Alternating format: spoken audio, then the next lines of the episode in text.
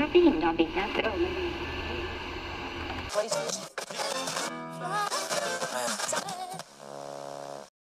இன்னைக்கு தான் பிரச்சாரத்தோட கடைசி நாள். நாளைக்கு மறுநாள் வந்து எலெக்ஷன் நடக்க போகுது. நாலாம் தேதி ஏப்ரல் வந்து நம்ம இந்த எபிசோடு வந்து ரெக்கார்ட் பண்ணுறோம். கரெக்டாக இன்னைக்கு சாயந்தரம் அஞ்சு மணியோ இல்லை ஆறு மணியோடு வந்து பிரச்சாரம் வந்து முடியும். இந்த பிரச்சாரத்தில் வந்து என்னென்ன ஃபன் எலமெண்ட்ஸ்லாம் நடந்துச்சு, என்னென்ன கான்ட்ரவர்சியெல்லாம் வந்துச்சு, இந்த மாதிரியான விஷயங்கள்லாம் ஒரு நாலு ஃப்ரெண்ட்ஸ் வந்து உட்காந்து டிஸ்கஸ் பண்ணுற மாதிரி பண்ண போகிறோம். இதுக்காக நம்ம கூட என ஒரு மூணு பேர் வந்து இணைஞ்சிருக்காங்க. வெல்கம் சிஜே ஃப்ரம் பாட்காஸ்ட் அமைதியோ அமைதி. வணக்கம் வணக்கம் வணக்கம் மைக்கேல்ஸ் காஃபி. அடுத்ததாக நம்ம சைட்டோனியம் டீமோட அட்மின் நம்ம விடிச்சஸ்கி இணைஞ்சிருக்காரு. ஆ வணக்கம் ஸ்கோஃபீல்டு, வணக்கம். அடுத்ததாக நம்ம சைட்டோனியம் டீமோட ஒரு கான்ட்ரிபியூட்டிங் மெம்பராக நம்ம வர்ஜின் சூரிய அணிஞ்சிருக்காரு. சொல்லுங்க, சைட்டோனியத்துக்கு பெரும் பங்காற்றிட்டு பெரிய பெரிய பேஜ் வந்து ரன் பண்ணிட்டு இருக்காரு. வணக்கம் ஸ்கோஃபீல்டு, வணக்கம். இந்த டாபிக்கை பத்தி என்ன நினைக்கிறீங்க? எனக்கு ஃபர்ஸ்ட் ஆஃப் ஆல் வந்து இந்த எலெக்ஷன் அந்த நவம்பர் டைம்ல இருந்தே இந்த டாபிக் பத்தி சூடு பிடிக்க ஆரம்பிச்சிருச்சு. அப்ப இருந்தே கொஞ்சம் அப்படி இப்படின்னு அரசல் புரசலா அங்கங்க காமெடி நடந்துகிட்டு இருந்தாலும் இந்த கடந்த ஒரு மாதங்களா வந்து ரொம்பவுமே காமெடிலாம் சரியான அக்கப்பூறு பண்ணிட்டு இருக்கானுங்க. ரொம்ப ஃபன்னா இருந்துச்சு இந்த ஒரு மாசம். அங்கங்க டென்ஷன் ஆகும், மற்றபடி வந்து ரொம்ப ஒரு சரியான சண்டையா தான் போய்கிட்டு இருக்கு அந்த பாலிடிக்ஸ்ன்ற ஃபீல்டுல. நீங்க வந்து இந்த பாட்டுக்கெல்லாம் வைப் பண்ணுவீங்களா? ஸ்டாலின் தான் வராரு, விடியல் தர போறாருன்னு பாட்டு போடுறாங்க, வெற்றி நடை போடும் தமிழகமே ஒரு பாட்டு எல்லா பக்கம் வருதுங்க. விபிஎன் குள்ள போனாலும் வருது, கருமா ரெண்டு பாட்டு மாறி மாறி சொல்றீங்க. விபிஎன் குள்ளயுமா? விபிஎன் குள்ளயும் நான் கூட நேத்து கூட போயிட்டு இருந்தேன். ஏங்க விபிஎன்னா வந்து இந்தியா இல்ல விபிஎனுக்கு விபிஎனுக்கு சொல்றீங்களே, பானப்புக்குள்ள வருதுங்க. அததாங்க நான் இன்டைரக்டா சொன்னேன், விபிஎன் குள்ள போனாலும் வருது குள்ள போனாலும் வருது. ஓ விபிஎன் ஆப்பா? ஆமா. Right right right. சில நேரங்கள்ல வைப் ஆக ஆரம்பிச்சிரும். ஆமா, படம் பார்க்க கூட விட மாட்டேங்கறானுங்க. ம், அதாதா உள்ள போனா வைப் பண்ண வெச்சறானுங்க, அப்படியே யூடியூப் வர வெச்சிருவாங்க. உடனே அந்த ஸ்டாலின் தவறாரு அப்படினு போட்டா நீங்க இது இதுக்கு தாங்க ஒரு மீம் பார்த்தேன் நான், நல்லா நல்லா இருந்துச்சு. என்னன்னா இவர் வந்து ஸ்டாலின் வந்து இவர் இருக்கிறாருல இன்னொருத்தர் அழகிரியா ஒரு பேரு, அவர்கள் வந்து கேக்குறாரு என்னன்னா did our election campaign reach the Arani people அப்படின்னு கேக்குறாரு. இவர் வந்து do you mean did you mean Arani அப்படின்னு சொல்லி கேட்டு அடுத்து பாத்தீங்கன்னா பானப்ல வந்து அவங்களுடைய அந்த அட்வர்டைஸ்மெண்ட் இருக்கு. அந்த ஆரணியை அவர் ஆர்னின்னு நினைச்சுக்கிட்டாரு போல. அதுதான் வந்து நல்லா நல்லா போட்டு வச்சு செய்யறாங்க இவங்க. ஆனா அநியாயத்துக்கு எங்க போனாலும் இருக்குதுங்க. தங்கதுரை ஃபேன் போல ஆரணி இல்ல என்னது கலிலியோ கலிலியோ அந்த இது பாத்திருக்கீங்க? அந்த மாதிரி இப்ப எதுக்கு தங்கதுரை ஜோக் எல்லாம் போட்டுட்டு இருக்கீங்க? வாங்க கண்டென்ட்க்கு வாங்க. ஏங்க இது காமிஸ்கான் காமிஸ்தான் ஜோக்குங்க இது. வாவ் ஐயோ, எல்லாம் விஜய் டிவி தங்கதுரையே பரவாயில்லை. இல்ல எல்லாமே எல்லாமே விஜய் டிவி வைபாவே இருக்கா. அந்த குக் வித் கோமாளி அதுலயும் வந்துட்டு இவங்க காமெடியை போட்டு அநியாயம் பண்றாங்க. இது ஸ்ட்ரெஸ் பஸ்டர்னு வேற சொல்லிட்டு ஒரு கூட்டம் அலையுது. அது மாதிரிதான் அந்த எலெக்ஷன் கேம்பெயினும் ஸ்ட்ரெஸ் பஸ்டர் தான். அது என்னவோ உண்மைதான். ஒவ்வொருத்தரும் சொல்ற பொய் புரட்டு, அதுவும் அதிபர்லாம் சொல்றத பார்த்தா ஆஹா. எனக்குலாம் வந்து போஸ்ட் கூட ஃபேஸ்புக்ல போட்டிருந்தேன் என்னோட பர்சனல் பிளாக்ல. ரொம்ப காமெடி பண்ணிட்டு இருந்தாரு நிஜமாலுமே. வந்து அந்த டைம்ல வந்து ஆதித்யா சேனல்ல விளம்பரம் போட்டிருந்தாங்கன்னு சரி நியூஸ் சேனல் பார்க்கலாமேன்னு போட்டா நியூஸ் செவன்ல வந்து லைவ் டெலிகாஸ்ட் பண்ணிட்டு இருந்தான். என்னென்னமோ சொல்றாருங்க தலைவர். வந்தோன்னு பீஸா பர்கர்லாம் அப்படியே பேன் பண்ணிடுவாராம், பிளாஸ்டிக்கை பேன் பண்ணிடுவாராம். ஆசை கனவுகளோடு நிற்கும் ஏழை தமிழ் பிள்ளைகளுக்கு உதயசூரியன் சின்னத்தில் விவசாய சின்னத்தில் வாக்களியுங்கள். அதிபர் போதைய போட்டு வந்துட்டாரு போல. அங்க வந்து அப்புறம் சின்னத்தையே மறந்துட்டாரு. நீங்க நல்லா நோட் பண்ணணும்ங்க. அந்த இடத்துல அவர் சொல்லும் போது என்ன சொன்னார்னா அன்பு உடன் உடன் பிறந்தார்கள் அப்படின்னு வந்து ஆரம்பிச்சு இந்த உடன்பிறப்பு அப்படின்றது வந்து இந்த டிஎம்கே பேட்டர்ன் பண்ணி வச்ச ஒரு வேர்டு. அதை சொன்ன உடனே அப்படியே ஃப்ளோல வந்து உதயசூரியன் அப்படின்னு விட்டாரு. அப்புறம் நேத்து ஏதோ ஆடியோ எல்லாம் வந்திருக்கும் போல. அதுக்கு ரெண்டு ஆடியோ வந்து ரிலீஸ் ஆச்சு.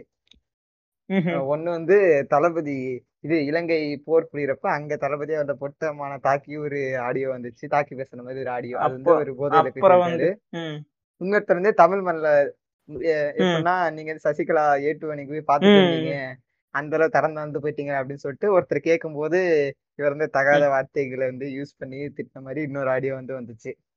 ஆமா ஆமா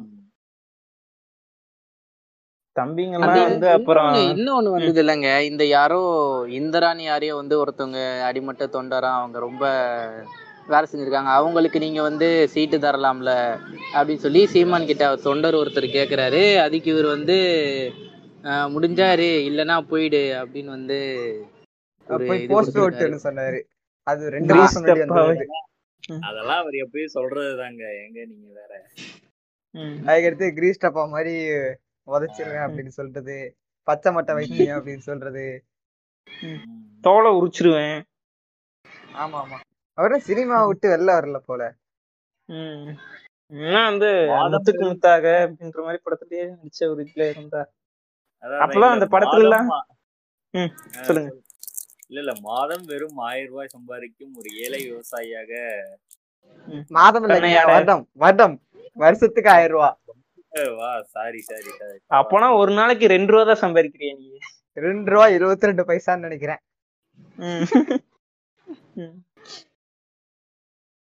ட்வீட்டுக்கு ரெண்டு ரூபா சங்கின்னு திட்டுவாங்க. அண்ணன் அண்ணனும் ஒரு சங்கி அப்படிங்கறதால ரெண்டு ரூபா எழுபத்தி ரெண்டு பைசா போல. அப்ப பாருங்க அவர் ஒரு ட்வீட் அந்த ரெண்டு ரூபாய்க்கு ஒரு ட்வீட் போட்டாருன்னா அவரு அவரோட வருமானத்தை ரெண்டு மடங்கா பெருக்குவாருங்க. அவருக்கு அந்த ரெண்டு ரூபா எவ்வளவு பெரிய அமௌண்ட் பாருங்க. தமிழ் தேசியம் எளிமை இதுக்கெல்லாம் ஒரு எப்படி சொல்றது எடுத்துக்காட்டா விளங்குறாரா அப்படின்னு எடுத்துக்கலாமா? எளிமைக்கு ஒரு எடுத்துக்காட்டு. அடுத்த கம்பர் ஒரு எப்படி சொல்றது ஒரு உணர்ச்சி வசப்பட்டு ஒரு உணர்ச்சி பொங்க பேசும் ஒரு பேச்சாளர் அப்படின்ட்டு நம்ம தெளிவா சொல்லலாம். அரசியல்வாதி எமோஷனல் இடியட்ன்றாங்க. என்னங்க இப்படி பச்சையா சொல்றீங்க? நான் வந்து கெட்டவன் இல்ல கேடு கெட்டவன். எப்படி டைலாக் இல்ல விரல விட்டு ஆற்றவன்ற மாதிரி.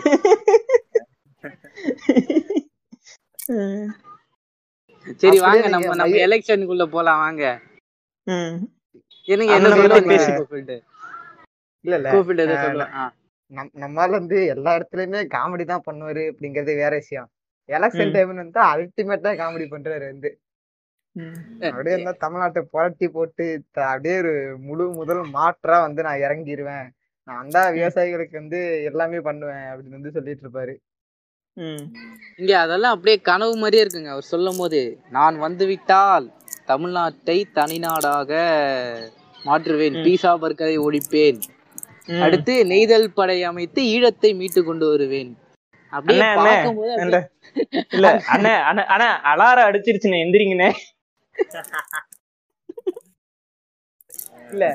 குணா படம் நினைக்கிறேன் கமல்ஹாசன் வந்து சுத்திக்கிட்டே இருப்பார்ல ஒரே இடத்துக்குள்ளார, அது அத போட்டுட்டு சீமான் பேசுற வீடியோ போட்டிருந்தாங்க பார்த்தேன். நானே ஆடு மாடு மேய்ப்பேன், நானே மாடு வளர்ப்பேன், நானே விவசாயம் பண்ணுவேன், அது எல்லாத்தையும் போட்டிருந்தாங்க. அதெல்லாம் பார்க்கும்போது ஒருவேளை சீமான் எதிர்காலத்துல இப்படிதான் இருக்க போறாருன்ட்டு ஒரு தாட் வந்துச்சு எனக்கு. நீங்க இல்லைங்க இதெல்லாம் நம்ம கலாச்சே பேசினாலும் அந்த நாம் தமிழர் கட்சின்ற அவங்களுடைய அந்த ஆன்லைன் ஃபாலோவர் இருக்கிறாங்க பாத்தீங்களா, அவங்களுடைய அந்த இதுல ஆன்லைன்ல மட்டும் தான் ஃபாலோவர் இருக்காங்க.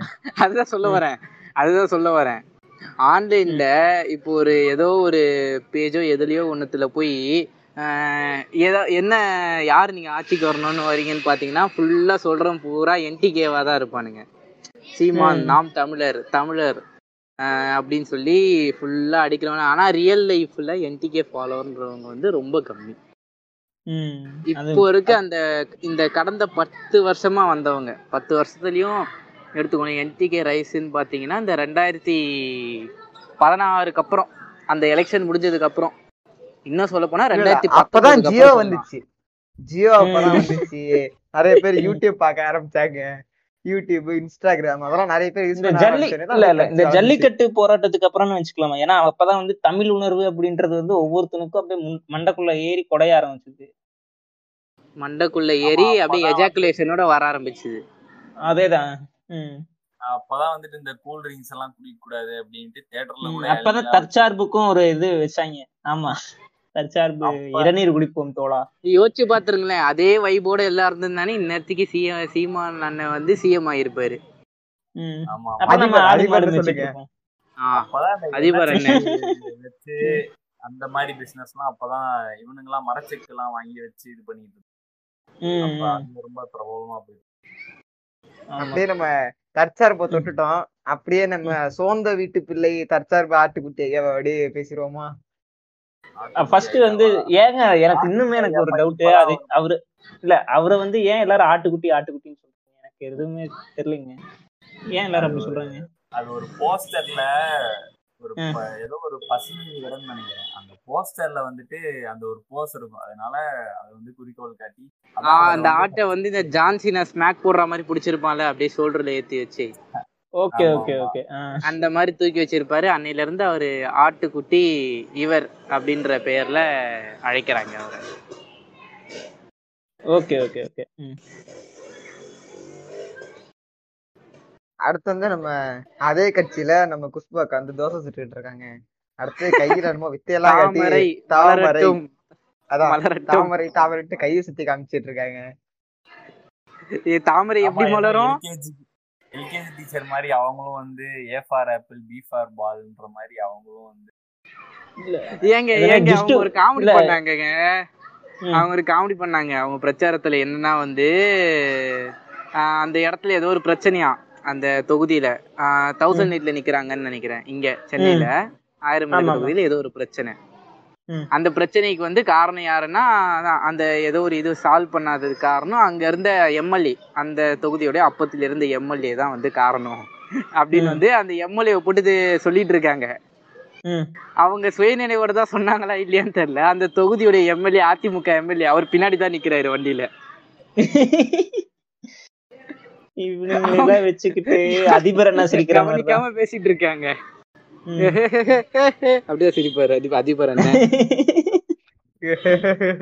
அப்படிம்பாரு அப்படிங்கிற அது ஒரு பிரம்மாண்ட சிரிப்பையா, தெய்வீக சிரிப்புங்க. அது மழை சிரிப்பு டாபர் ஐயா நீங்களா? சரி, ஏதோ சிரிப்புங்க விடுங்க. நீங்க அப்படியே இந்த பக்கம் வந்தீங்கன்னா நம்ம நம்ம டிக்டாக் வேட்பாளர் அவங்க இருக்காங்க. ஐயோ அக்கா யார மையம் அக்காவா? ஆமா ஆமா எங்க ரிப்போர்ட் சொல்ல போறாங்க. எல்லாரும் பேஜியை வந்து பத்திரமா பாத்துங்க. இல்ல ஏற்கனவே எனக்கு தெரிஞ்சாங்க தெரிஞ்சவங்க வந்து எந்த அளவுக்கு தெரிஞ்சிட்டாங்கன்னு வச்சுக்கோங்களேன். டிஎம்கே ஓட அது என்ன அட்வர்டைஸ்மெண்ட்டையே வந்து இன்ஸ்டாகிராம் ஸ்டோரியில போடுற அளவுக்கு தெரிஞ்சிட்டாங்க. எப்படி? ஆமா ரொம்ப. அது அந்த ஐடி விங்கிற அந்த வாட்டர் மார்க் இருக்கிறதுக்கு இருக்கிறது கூட பார்க்காம எடுத்து போடுறாங்க. இங்க ஆன்லைன் ஆன்லைன்ல பண்றாங்க பாருங்க. இருங்க நான் ஒண்ணு தெளிவா சொல்றேங்க. இப்போ வந்து அவங்க மக்கள் நீதி மையத்துல ஒரு வேட்பாளர் வேட்பாளரா இருக்கிறாங்க அப்படின்றதுக்கு காரணம் என்னன்னா அவங்களுடைய அந்த இஏ இஷ்யூ அவங்க பேசினதுக்கு அப்புறம் வந்து அந்த ஃபேன் ஃபாலோயிங் டக்குன்னு வந்தாங்க பாத்தீங்களா. அந்த ஃபேன் ஃபாலோயிங் மட்டும்தான் காரணமே தவிர்த்து அவங்க ஒரு கேப்பபிள் எம்எல்ஏ கேண்டிடேட் அப்படின்னு பார்த்தா வந்து கிடையாது. ஏன்னா அவங்க கிரிட்டிசிசமே ஏத்துக்கவே மாட்டிக்கிறாங்க. சேர்ந்த கட்சி அப்படி நாற்பது சீட்டை கொடுத்தா முப்பத்தி ஏழு திருப்பி எல்லாம் கொடுத்துட்டு போறாங்க. அந்த அளவு கட்சி இருக்கு. எங்களுக்கு முப்பத்தி ஏழு போதுங்க, நிக்கவே கால் இல்லைங்க. வாங்க ஹைசன்பர்க் வணக்கம், ஜாயின் பண்ணிருக்கீங்க. வணக்கம். ஆல்ரெடி பாலிடிக்ஸ் பத்தி ஒரு கால் வந்து பேசிட்டு நான் கவனிக்கல, ரெக்கார்டிங் இருந்த விஷயம் வரேன். சூட்டோட சூடா வந்திருக்கீங்களா? ஏங்க காலையில இருந்து மூணு காலுங்க. ஏங்க நீங்க அடுங்க வித்தையெல்லாம் இறக்குங்க. மையமாக்காவை பத்தி நாலு வரி எடுத்து விடுங்க. என்னது மூணு காலா? புரியல. என்ன என்ன மூணு கால் ப்ரோ? என்ன கூகுள் மீட்டா? எலெக்ஷன் பத்தி ஏதோ கேம்பெயின் பண்றீங்களா? எந்த கட்சி நீங்க? ஐயோ ஏங்க நாங்க நாங்க கேக்குறேன், அவங்க தாங்க கால் பண்ணி கேக்குறாங்க என்கிட்ட. என்ன என்ன ப்ரோ என்ன கேட்டாங்க? நிறைய கேட்பாங்க. அதுக்கப்புறம் நான் ஹிஸ்டரி நிறைய தெரியும், இந்த பாலிடிக்ஸ் பத்தின ஹிஸ்டரி அனாலிசிஸ் நிறைய பண்ணுவேன். அதனால ஓ ஓகே ஓகே ஓகே. வேற டவுட் கேக்க கால் பண்ணிருக்காங்க. நான் கூட வந்து ஏதோ வந்து எனக்கு வர்ற கால் மாதிரி வந்து இன்ஃப்ளூயன்ஸ் பண்றேன் அப்படினு சொல்லிட்டு ஏதோ கால் வருங்க. அதெல்லாம் இல்லங்க. டவுட் கேக்குறதுக்கு அதுக்கு அப்புறம் ஹிஸ்டரி தெரிஞ்சிக்கிறதுக்கு கால் பண்ணுங்க. பாலிடிக்ஸ் ஏன் ஃப்ரெண்டும் தான் இருக்கானுங்களே. நான் இன்ஃப்ளூயன்ஸ் பண்றேன் மயிறு பண்றேன்னு சொல்லிட்டு வாங்க வாங்க நம்ம இந்த டாபிக் உள்ள போகலாம். எதிர இது மையம் மக்காவா? மையம் மக்காவே தான். மையம் பத்தி பேசும்போது ஒரு விஷயம் நான் சொல்லணும்னு ஆசைப்படுறேன். என்னன்னா மையம் அப்படிங்கிறது ஒண்ணு இல்லவே இல்லை. நான் நிறைய பக்கம் இந்த பதிவா சொல்லியிருப்பேன், லைவ்ல கூட சொல்லியிருப்பேன், என் நண்பர் முடிச்சு வச்சுக்கிட்டவங்க சொல்லியிருப்பேன். எல்லாருக்குமே லெப்ட் இல்ல ரைட் அப்படிங்கிற ஒரு ஐடியாலஜி இருக்கதான் செய்யும். எதுவுமே வந்துட்டு மையம் கிடையாது. இப்போ யாரா இருந்தாலும் ஒருத்தவங்களுக்கு ஃபேவர் பண்ணதான் செய்வாங்க. ஓகேங்களா? கண்டிப்பா மையம்னு ஒண்ணு இருக்கவே முடியாது. அவங்களுக்கு ஏதோ ஒரு இடத்துல ஒரு சின்னதாவாச்சும் லெப்ட் இல்ல ரைட் ஐடியாலஜி இருக்கும். மையங்கிற பேரே தப்பு அரசியலை பொறுத்தளவுல. ஓகேங்களா? நான் மைய நிலையில இருக்கேன் அப்படிலாம் சொல்ல முடியாது. ஓகேங்களா? அப்படி நீங்க இருக்கிறீங்க. எனக்கு ஒரு தாட் இருக்கு. நீங்க நோட் ஆயிட்டு ஓட் போட முடியும். எனக்கு ஒரு தாட் இருக்கு. இப்ப இப்ப வந்து மையம் அப்படின்னு சொல்லிட்டு அரசியல் பண்றாங்கல்ல, இப்ப வந்து ஓட்டு போடுறவங்க ஏதோ வந்து ஒரு லெப்ட் சைடுல உள்ள கட்சியோ இல்ல ஏதோ ரைட் சைடு உள்ள கட்சியோ இல்ல அவங்களோட அலைன்ஸுக்கோ தான் ஓட்டு போட போறாங்க. அரசியல் எப்பவுமே லெப்டா இல்ல ரைட்டா, அவ்வளவுதான் வந்து ஆப்ஷன்ஸ். இப்போ வந்து அவங்க வந்து ஒரு சைடுக்கு வந்து ஓட்டு போட்டாங்க அப்படின்னு சொல்லி வச்சுங்க, அவங்க வந்து அந்த சார்பு அப்படின்னு ஆயிடுறாங்க. இப்போ வந்து நீங்க வந்து ரைட் சை நீங்க ரைட் விங்குக்கு ஓட்டு போட்டீங்கன்னா நீங்க வந்து ரைட்டிஸ்ட் ஆயிடுறீங்க. நீங்க வந்து லெப்ட் விங்குக்கு ஓட்டு போட்டு லெப்டிஸ்ட் ஆயிடுறீங்க. இப்ப வந்து யாரும் ரைட் விங்ல உள்ள ஐடியாலஜில இருந்துகிட்டு யாரும் லெப்ட் விங்குக்கு வந்து ஓட்டு போட போறது கிடையாது. லெப்ட் விங்ல ஐடியாலஜில இருந்துட்டு யாரும் ரைட் விங்க் ஓட்டு போட போட போறது கிடையாது. சோ அது மாதிரி வந்து மையம் அப்படிங்கிற ஐடியாலஜி வச்சுக்கிட்டு எப்படி வந்து அவங்க ஓட்டு போடாம இருப்பாங்க? மையம்னு இல்ல ஏதோ ஒரு மையம் வந்து எதுக்காக வந்து உருவாக்கப்பட்டதுன்னு நான் சொல்றேன். அதாவது ஆண்டவர் வந்து என்ன வச்சிருப்பாருன்னா, நம்மள மாதிரியே எவனாவது வந்து கூறுகிட்ட எவனாவது இருப்பான். அதாவது இது வேணாம் அது வேணாம் எல்லாமே தப்பு பண்றாங்க எல்லாமே ஊழலா இருக்குன்னு எவனாவது கதருவான். நிறைய பேர் இருக்கானுங்க. அதை பார்த்துட்டு சரி நம்ம மையம்னு ஒண்ணு ஆரம்பிச்சு எல்லாரையும் போட்டு கிழிக்கிற மாதிரி ஊழலை பத்தி பேசி ஓட்டு வங்கிலாம் தான் ஆரம்பிச்சிருது. எலைட் குரூப் யங்ஸ்டர் டார்கெட் பண்ணதுதான் full and full youngsters and elite group people.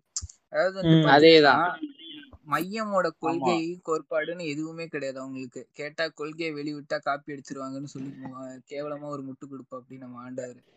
இல்ல இல்ல இது வந்து கோட்பாடு எதுவும் கிடையாது. உம் ஸ்கூல் ஸ்கூல் பசங்க வந்து சொல்லுவாங்கல்ல, எங்கடா ஹோம்வொர்க் வீட்டுல வச்சுட்டு மிஸ், அந்த மாதிரி இருக்குது. எழுதி இருக்கவே மாட்டான் அவன், ஆனா வீட்டுல வச்சுட்டு சொல்லுவான். இல்ல இந்த மையத்தை பத்தி எனக்கு என் க்ளோஸ் ரிலேட்டிவ் ஒருத்தவங்க வந்து ஒன்று சொன்னாங்க, அதை வந்து இங்க ஷேர் பண்ணணும்னு நினைக்கிறேன். நம்ம மையத்தார் வந்துட்டு மாலக் அவர் வந்து ஆக்சுவலா ட்வீட் போடுறதே வந்துட்டு தமிழ்ல போடுறதே பாதி பேருக்கு முக்காவாசி பேருக்கு புரியாது. அவர் வந்துட்டு ஒரு சட்டசபையில போயிட்டு ஒரு ஒரு விஷயத்த அட்ரஸ் பண்றதுக்கோ இல்ல சென்ட்ரல்ல போய் ஒரு விஷயத்த போய் கன்வே பண்றதுக்கும் அந்த அங்க போய் ஆட்டோ ஓட்டிட்டு இருப்பாருங்க. ஆட்டோ ஓட்டிட்டு பாருங்க போயிட்டு கரெக்டா கரெக்டா அலபாமால வந்து நின்னு எங்க உயிரை வாங்குறக்கா வந்திருக்காரு போல. ஆமாமா கோவை தெற்குல நிக்கிறாரு. நம்ம அது ஏன் தெரியுமா கோவை தெற்கு சூஸ் பண்ணாரு மலாக்கண்ணா? ஓட் பேங்க் அதிகமா இல்ல இருங்க சொல்றேன். எலைட் குரூப் அதிகமா, எலைட் குரூப் பீப்பிள் ஜாஸ்தி. சாய்பாபா காலனி அந்த ஏரியா அங்க தான ப்ரோ இருக்கு. Saibaba colony, Ukkadam, town hall, RS Puram, race course, KGR சுல்லா பக்கம் எல்லாமே பூரா வந்துட்டு பாத்தீங்கன்னா எல்லாம் செல்வாக்கா இருக்காளுங்க. இல்லன்னா அப்பர் மிடில் கிளாஸ் பீப்புள் வாழ்ற இடம் தான் பூராமே இருக்கிற ஏரியா ஃபுல்லா. அவங்களுக்கு இருக்கிற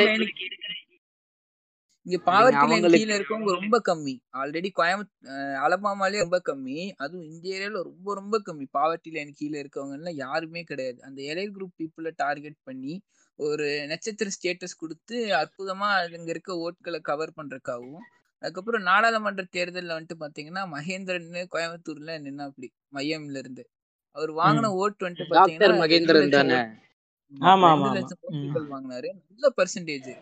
ஸோ பிஜேபி ஜெயிக்காதது காரணம் அவர் தான். அவர் தான் ஓட்டு பிரிச்சாரு. இல்லைன்னா பிஜேபி தான் இங்க திரும்பி எம்பி எலெக்ஷன் ஜெயிச்சிருப்பாங்க. ஸோ அந்த ஓட்டை பிரிச்சு கிட்டத்தட்ட ரெண்டு லட்சம் வாங்கி நல்ல பெர்சன்டேஜ். ஸோ நம்ம மல்லக்கண்ணா கிட்ட மகேந்திரன் ரெக்கமெண்ட் பண்ணனாலையும் இங்க வந்து நின்னதாக பேச்சு. இன்சைட் இன்ஃபர்மேஷன் கொடுத்துருக்கீங்க ஹைசன்பர்க், நன்றிகள். இன்ஃபர்மேஷனுங்கிறத இது அரசியல் விமர்சகர்களுக்கு எல்லாம் தெரிஞ்ச விஷயம் தான்.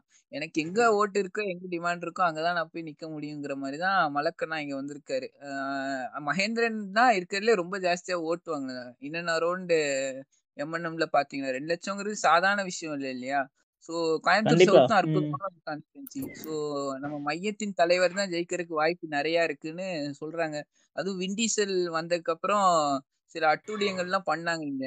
விண்டீசல் வந்து அந்த கல்ல விட்டெறிஞ்ச சம்பவம், கடையை மூட சொன்ன சம்பவம் எல்லாம் நடந்துச்சு. அது எந்த அளவு வந்து வீரியமா இருந்துச்சு இது நான் எங்க ஏரியா இல்ல ப்ரோ, நான் பார்த்த பார்க்கல. பட் கொஞ்சம் இந்த மாதிரி வந்துட்டு கடையை சாத்த சொல்லி அந்த மாதிரி எல்லாம் பண்ணாங்க அப்படின்னா சொன்னாங்க. அவர் எங்க நான் ஒரு விஷயம் சொல்றேங்க, சசிகுமார்னு ஒருத்தர் இருந்தாரு பிஜேபியில, ஓகேங்களா.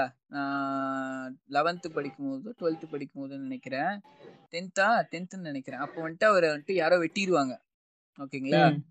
அவர் வெட்டினதுக்காக பல இடங்கள்ல கடையை கொளுத்துனாங்க, பஸ்ஸை கொளுத்துனாங்க, கலவரம் பண்ணாங்க, கல் எடுத்துலாம் அடிச்சாங்க நிறைய பேரை. பயங்கர கலவரமாச்சு கோயம்புத்தூர், ஓகேங்களா. ஆனனால என்ன பண்ணாங்கன்னா ஸ்கூல் ஸ்டூடெண்ட்ஸ் எல்லாரையும் அவசர அவசரமா பயத்தோட பயமா பஸ் ஏற்றி அவங்க வீட்டுக்குலாம் அனுப்பிச்சாங்க. அவ்வளோ கலவரம் நடந்தது அவர் வெட்டப்பட்ட சமயத்தில், சசிகுமார் பிஜேபியை சார்ந்தவர். ஸோ கலவரங்கிறது இந்த ஏரியாவில் பண்ணுறது மேக்ஸிமம் பிஜேபி ஆர்எஸ்எஸ் பீப்புள் தான். ஆனால் இங்கே வந்துட்டு பிஜேபி ஆர்எஸ்எஸ் ஏன் வந்துட்டு ஜாஸ்தியாக இருக்குங்க அப்படின்னா, வானதி அக்கா ஏன் இங்கே நிற்கிறாங்க சவுத்தில் நிற்கிறாங்க அப்படின்னா, நம்ம மார்வாட்ஸ் மக்கள்லாம் இங்கே ரொம்ப ஜாஸ்தி.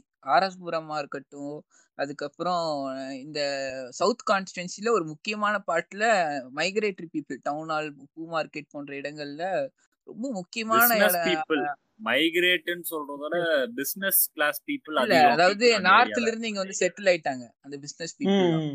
ஸோ அவங்க ஓட்டு மேக்ஸிமம் பிஜேபிக்கு தான் போடுவாங்க. ஸோ அதுவும் ஒரு காரணம் வானதி அக்கா இங்க நிக்கிறதுக்கு. தாமரை அப்படிங்கிற ஒரு ஃபேக்டர் வச்சுட்டாங்க. ஸோ அந்த இடம் வந்து அப்படிதான் வச்சுக்கோங்களேன். அங்கே ஆக்சுவலாக அந்த இடம் அதுக்காக தான். அந்த பாப்புலேஷன் வந்து மெஜாரிட்டி அவங்க சிமிலாரிட்டி பேஸ் பண்ணி தான் இருக்கும், அவங்களோட மக்களாக தான் இருப்பாங்க. ஸோ அது வந்து அவங்க ரொம்பலாம் கஷ்டப்பட்டுலாம் ஓட்டு கேட்க தேவையில்லை, போயிட்டு ஈஸியாக வந்து போயிட்டு இந்த மாதிரி சொன்னாலே ஓட்டு போட்டுருவாங்க அப்படின்னு உங்களுக்கே தெரியும். அதனால அங்கே நிற்கிறாங்க. இப்படி அப்படியே வந்தோன்னா அடுத்த கட்சி வந்து பெரிய கட்சி, இப்ப வந்து பத்து வருஷமா பவர்ல இருக்கிற கட்சி. அது வந்து ஒரு ஆட் கொடுத்துருக்கு இன்னைக்கு தேதிக்கு காலையில வந்து ஒரு நாலு நியூஸ் பேப்பர் ஃபோர் பிளஸ் அப்படின்னு நினைக்கிறேன்.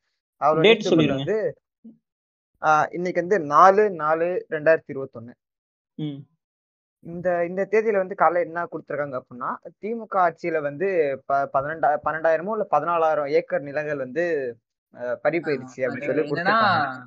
பதினாலாயிரம் ஏக்கர் ஸ்டீல் பண்ணதுன்னு சொன்னது என்ன அப்படின்னா, அதாவது விவசாய நிலங்கள் இருக்கு இல்லையா, ஸோ அதோட ஷேரு அப்படின்னு ஒரு திட்டம் கொண்டு வந்தாங்க அந்த டைம்ல. அதாவது எல்லாருக்கும் நிலங்கள் கொடுக்கறது, அதாவது அடிப்படை வசதி இல்லாம பாவர்ட்டி லைன் கீழே இருக்கவங்களுக்கு கொடுக்கறதுக்காக அந்த திட்டம் வந்துட்டு கொண்டு வந்தது.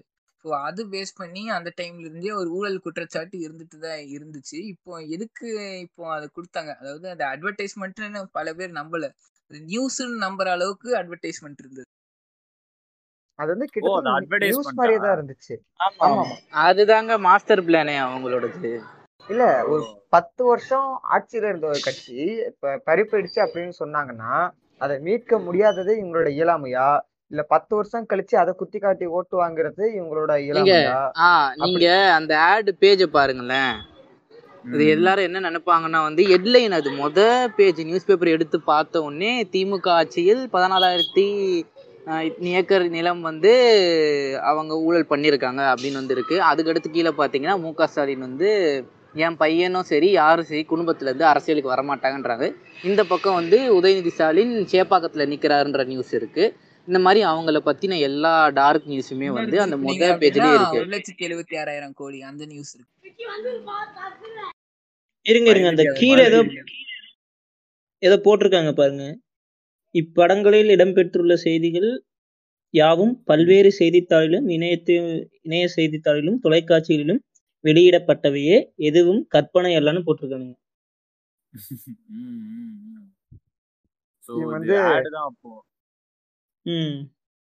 எப்படின்னா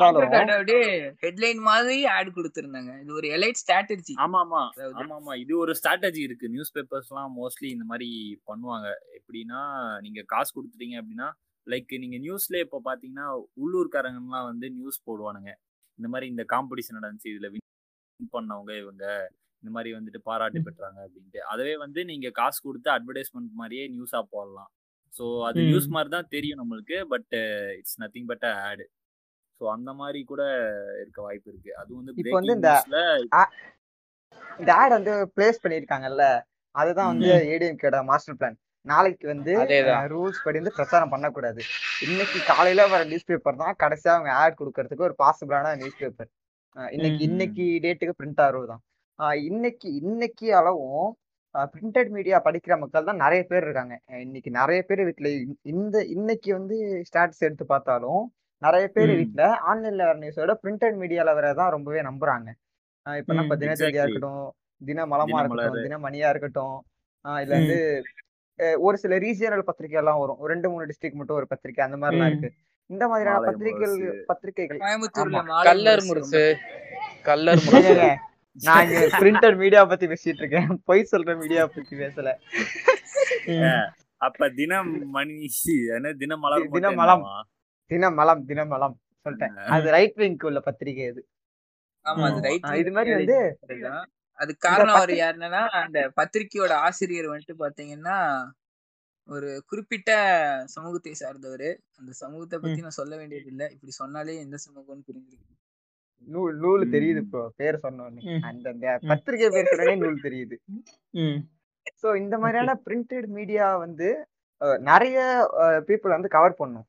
இப்போ வந்து இன்னைக்கு பண்றாங்கன்னு வச்சுங்க, ஒரு டீ கடையில போயிட்டு டீ குடிக்கிற ஒரு சாதாரண ஆள், படிக்க தெரிஞ்ச ஒரு ஆள் இதை டக்குன்னு பார்த்தாங்கன்னா ஓ திமுக ஊழல் பண்ணிருக்கு அப்படிங்கிற விஷயம் தான் அவங்களுக்கு டக்குன்னு உள்ள போய் சேரும். ஸோ இந்த மாதிரியான ஒரு விஷயத்த வந்து பிளான் பண்ணி கரெக்டான டைமிங்ல வந்து ஏடிஎம்கே வந்து பண்ணியிருக்காங்க. இன்னமும் பல இல்ல இல்ல இவங்களா பண்ணல, அந்த ஓட்டிங் கேம்பெயின் பண்றதுக்கு ஒரு ஏஜென்ட் வச்சிருப்பாங்க பாருங்க, அவங்க பண்ணதெல்லாம். இவ்வளவு பயங்கரமா யோசிச்சிருக்காங்க பாருங்களேன். இவனுங்க நியூஸா போட்டானுங்கன்னா இவனுங்க கேஸ் போடாம நீங்க எதுக்கு நீங்க நியூஸா கொடுத்துருக்கீங்க அப்படின்னு ஒரு பிரச்சனை வரும்ன்ற ஒண்ணு. ஆனா அந்த ஃப்ரண்ட்ல ஃப்ரண்ட் பேஜ்ல ஆடா போட்டானுங்க பாத்தீங்களா, அங்க நிக்கிறாங்க. அவங்களோட பிளானு பங்கமா போட்டு ஹெட்லைன்ஸ் போட்டு ஹெட்லைன்ஸ் எல்லாம் நியூஸ் மாதிரி போட்டு ஆமா அப்படியே இருக்கும் பாக்குறதுக்கு பங்கங்க. ஆனா நிஜமாலே இன்னைக்கு காலைல அப்படியே பார்த்து இம்ப்ரெஸ் ஆயிட்டாங்க, எப்பரா எவன்டா இந்த பிளான போட்டிருப்பான் அப்படின்னு. அதாவது வந்து நினைச்சேன் ஆக்சுவலா, நானே நியூஸ் நம்பிட்டேன். அதாவது என்னன்னா இந்த நியூஸ் பேப்பர்ல இன்னொரு அட்வான்டேஜ் இருக்கு. நீங்க சொன்ன மாதிரி ஸ்கோஃபீல்டு சொன்ன மாதிரி அது காலையில தான் கடைசி ஆடு கொடுக்க போறது இன்னைக்கு இந்த பிரச்சாரத்துக்காக. இது வந்து மற்ற சேனல்ல கொடுத்தா வச்சுக்கோங்களேன், டிஜிட்டல் மீடியால எல்லாம் கொடுத்தா அது வந்து ஃபேட் அவுட் ஆயிரும். பட் வந்து இது நைட்டு கூட எடுத்து படிப்பாங்க, இல்ல நாளைக்கு கூட நாளைக்கு காலையில இல்ல நாளானைக்கு காலையில கூட ஒருத்தங்க ரெண்டு நாளா பேப்பர் படிக்கலப்பா அப்படின்னு படிச்சா கூட படிக்கிறதுக்கு வாய்ப்பு இருக்குல்ல. நியூஸ் பேப்பர்ல பிரிண்ட் பண்ண ஒரு செய்தி வந்து வரலாறு ஆயிடும் கண்டிப்பா. இப்ப வந்து ஆன்லைன்ல வர்றது வந்து சேடானாலும் இப்ப வந்து ஒரு சில விஷயங்கள் வந்து நிறையவே மறைக்கப்படுது. இப்ப வந்து இப்ப சீமான் பேசுற எவ்வளவோ ஆடியோ வருது, அது எல்லாத்தையும் நம்ம கடந்து வந்துட்டோம். ஆனா இதே வந்து நியூஸ் பேப்பர்ல இருந்து அந்த போட்டோவோ இதோ வந்துருச்சிருச்சுங்க, அது வந்து கண்டிப்பா வரலாறா மாறிடும், ஏதாவது ஒரு புத்தகத்துல வந்து இடம் பிடிச்சிடும். சோ இந்த மாதிரியான ஒரு விஷயம் தான் வந்து பிரிண்டட் மீடியால வந்து ஒரு ஒரு அட்வான்டேஜ், அதே டயத்துல அது ஒரு டிஸ்அட்வான்டேஜ் கூட. இந்த செய்தியை வந்து ஒரு ஃபர்ஸ்ட் டைம் ஓட்டரா இருந்துகிட்டு மாற்றத்தை விரும்புற ஒரு ஆள் வந்து கார்ல போறப்ப இந்த நியூஸ் பேப்பர் கட்டிங் வந்து ஏதோ கடையில தொங்கிட்டு இருக்கு, கிளீன் பண்ணாம பழைய பேப்பரே தொங்கிட்டு இருக்குன்னு வச்சுக்கீங்க, அவரோட ஓட்டு வந்து எங்க போகும்? மையத்துக்கு தான் தொடரட்டும். இது வந்து இதை விட பெரிய விஷயம் வந்து ஆன்லைன்ல வந்து கேம்பெயின் பண்றாங்க பாருங்க, யூடியூப் ஆட்ஸா இருக்கட்டும். வந்து நீங்க எம்என்எம் சொல்லலையே, எம்என்எம் வந்து அந்த அளவுக்கு வளரல. பெரிய ஒரு இருங்க, இன்ஸ்டாகிராம் இதெல்லாம் பாத்திருக்கீங்கல்ல, நிறைய வந்து ஹீரோயின் போட்டோஸா ஒருத்தர் மீம் அட்மின் எல்லாம் போட்டு கடைசியில இடையில வந்து டக்குன்னு நம்ம வந்து அடுத்து நல்ல போட்டோ வரும் அப்படின்னு நினைக்கும் போது ஆண்டவர் வந்து நின்றாரு. எப்படி இல்ல இல்ல இல்ல இல்ல இல்ல இப்போ ரீசெண்டா ஃபைவ் மினிட்ஸ் முன்னாடி நான் இன்ஸ்டாகிராம் ஸ்க்ரோல் பண்ணேன். அப்போ பாத்தீங்கன்னா கோயம்புத்தூர் தெற்கு உங்கள் ஓட்டு மையத்திற்கே அப்படின்ட்டு கமலையா வந்து டார்ச் பிடிச்சு நிக்கிற மாதிரி எனக்கு ஒரு ஆட் வந்தது. இப்போ ரிப்போர்ட் அடிச்சு விட்டுருங்க. அது எப்பயும் பண்றது. எந்த நார்மி பேஜோட ஸ்டோரி போனாலும் இல்ல எங்க போனாலும் மையம்க்கு எப்படி முட்டு தராங்கன்னா, உங்களுக்காக அவர் கால் உடைஞ்சும் கஷ்டப்பட்டு ஓட்டு கேக்குறாரு, இல்ல உங்களுக்காக தான் அவருக்கு. அது கூட பரவாயில்ல. என் காலேஜ் மீ என் காலேஜ் மீன் பேஜ் இல்ல, காலேஜோட அபிஷியல் பேஜ். அதெல்லாம் வந்துட்டு ஏதோ அந்த ஸ்டூடெண்ட் யூனியன். நானும் பார்த்தேன் சிஜே, நானும் அதே காலேஜை சேர்ந்தவனுங்கிறதுனால அந்த மீன் பேஜ் நானும் பார்த்தேன். Okay okay okay okay. அவங்க வந்து இந்த vote for vote for Maiam, vote for torch light அப்படினு போட்டுருக்காங்க. Vote for Kamal Coimbatore south அப்படினு ஓட் ஃபார் என்லைட்மென்ட் பேசுறாங்க சில பேர். நான் பாத்துட்டு மெசேஜ் பண்ணேன், எதுக்கு எதுக்கு இப்படி அப்படினு ரிப்ளைவே பண்ணல. வந்துட்டு பார்க்கவே மாட்டானுங்க, ரெக்வெஸ்ட்லயே வச்சிருவாங்க. நம்ம பொறுத்த வரைக்கும் வந்து ரிப்ளை வராதுங்க, ரிப்போர்ட் தாங்க வராது. ரிப்போர்ட் தான் வரும். நீங்க அப்புறம் அவங்க ஸ்டோரிக்குள்ள போவீங்க, போய் பார்த்தா என்னடா இது ஏதோ லிங்க் கொடுத்துருக்காங்க, உள்ள போய் பார்த்தா அடியாத்தி என்னடா என் என் பேஜை போட்டு வச்சிருக்கீங்க, நான் கேள்வி தானடா கேட்டேன், அவ்வளோதான். நீங்க இந்த கால் உடஞ்சி ஓட்டு கேட்கிறாரு அப்படின்னு சொன்னீங்கல்ல, அப்பதான் எனக்கு வந்து இன்னொரு விஷயம் இருக்கு.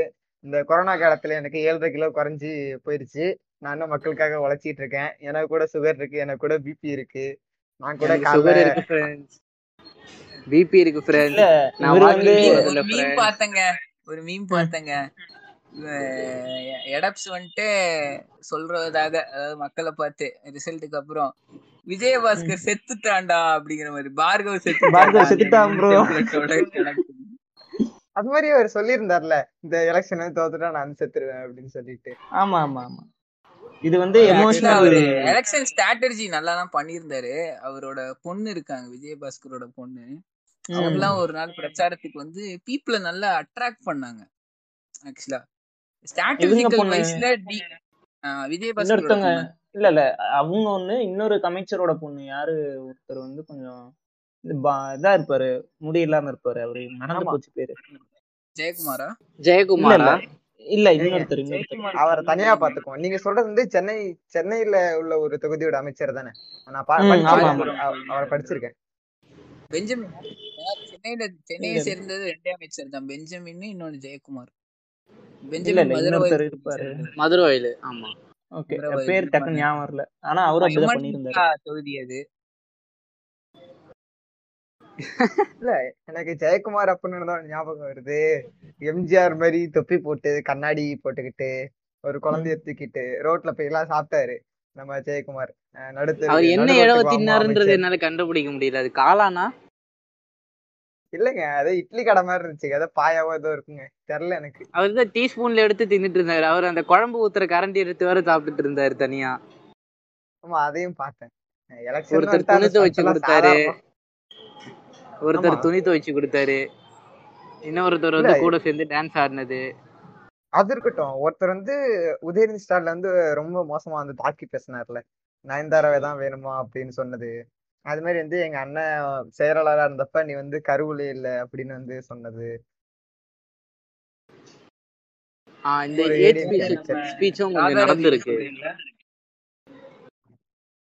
ராதா ரவி தான் அப்படி பேசினாரு.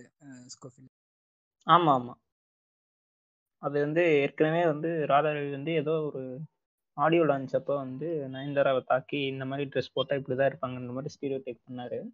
அதுக்காக அவரை கட்சியில நிக்கிறாங்க. ஆமா இல்ல நான் சொல்றது இப்ப இந்த கேம்பெயின்ல ஒரு டூ த்ரீ டேஸ் முன்னாடி வந்து பேசினது. ஒரு ஏடிஎம்கேவோ இல்ல ஏஎம்எம்கே அமைச்சரோ ஒருத்தர் வந்து பேசினாரு.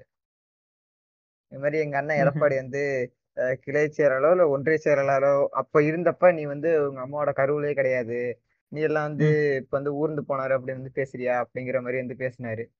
ஆஹ் நீ வந்து உன்னோட ஒய்ஃப் கூட அது இது பண்ணிட்டு இன்பனிதுன்னு ஒரு பிள்ளைய பெத்துட்ட, ஆஹ் இன்னமும் உனக்கு வந்து நயன்தாராவே தான் வேணுமா அப்படின்னு வந்து பே பேசியிருந்தாரு. ஒரு ஆனா இந்த அவ்வளவா வெளியவே வரலையே. இல்ல நானா இந்த இந்த போஸ்ட் வந்து நான் போஸ்ட் பண்ணேன் ஸ்டோரியில. Okay okay. ஆனா இது யாருக்குமே அவ்வளவா போய் சேரல இந்த இது. இல்ல டீப்பா ஃபாலோ, அதாவது டீப்பா ஒரு சின்ன நியூஸ் கிளிப்பா போடுவாங்க இல்ல, அந்த மாதிரி ஃபாலோ பண்றவங்க மேபி பாத்துக்கலாம். இத நான் பார்த்தேன், அத நான் ஷேர் பண்றேன். அதுக்கடுத்தது வந்து அப்படியே நம்ம டிஎம்கே சைடு வந்தோம்னா நம்ம ஏ ராசா வந்து பேசினார் பேசினாரு அப்புறம் வந்து அதை மன்னிப்பு கேட்டாரு. எப்படின்னா ஒரு அரசியல் பொது வாழ்க்கையை வந்து எடுத்துட்டு ஒரு சுகப்பிரசவம் குறைப்பிரசவம் அப்படிங்கிறதோட கம்பேர் பண்ணி வந்து பேசியிருந்தாரு.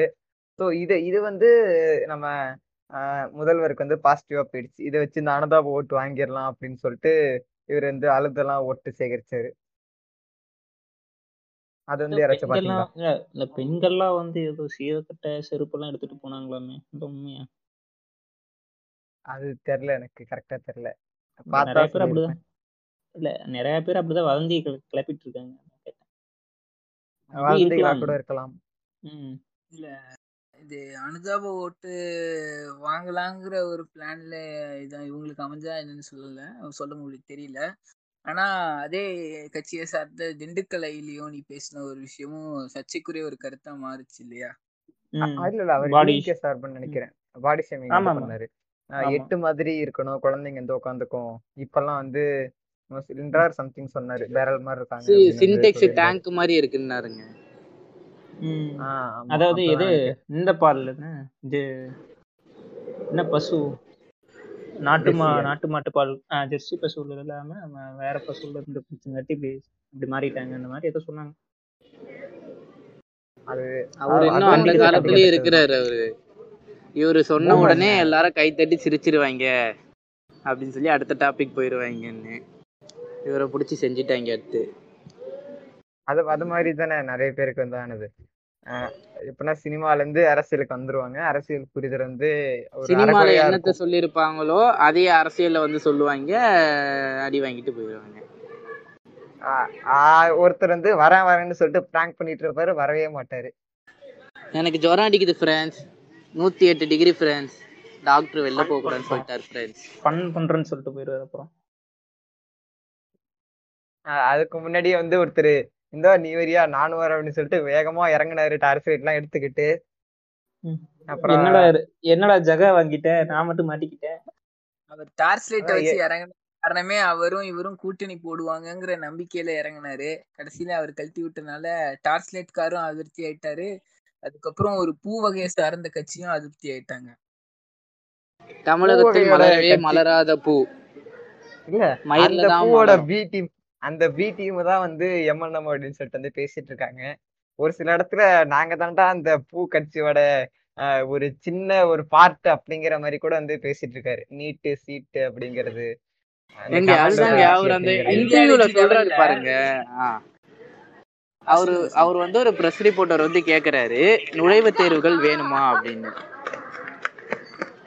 ஆமா, அப்ப வந்து நாங்க நீட்ட அதுக்கு வந்து இவரு இல்ல அதுக்கு இவர் என்ன பதில் சொல்றாருன்னா வந்து இப்ப தரத்தை உயர்த்தணும்ன்ற அவசியம் இருக்கா, தரம் தாழ்ந்து போச்சா அப்படின்னு கேக்குறாரு ரிப்போர்ட்டர். அதுக்கு இவர் வந்து ஆமா தரம் வந்து தாழ்ந்து போச்சு, நுழைவுத் தேர்வுகள் ரொம்ப அவசியம், மாணவர்கள்லாம் ஒண்ணுமே படிக்கிறது இல்லை.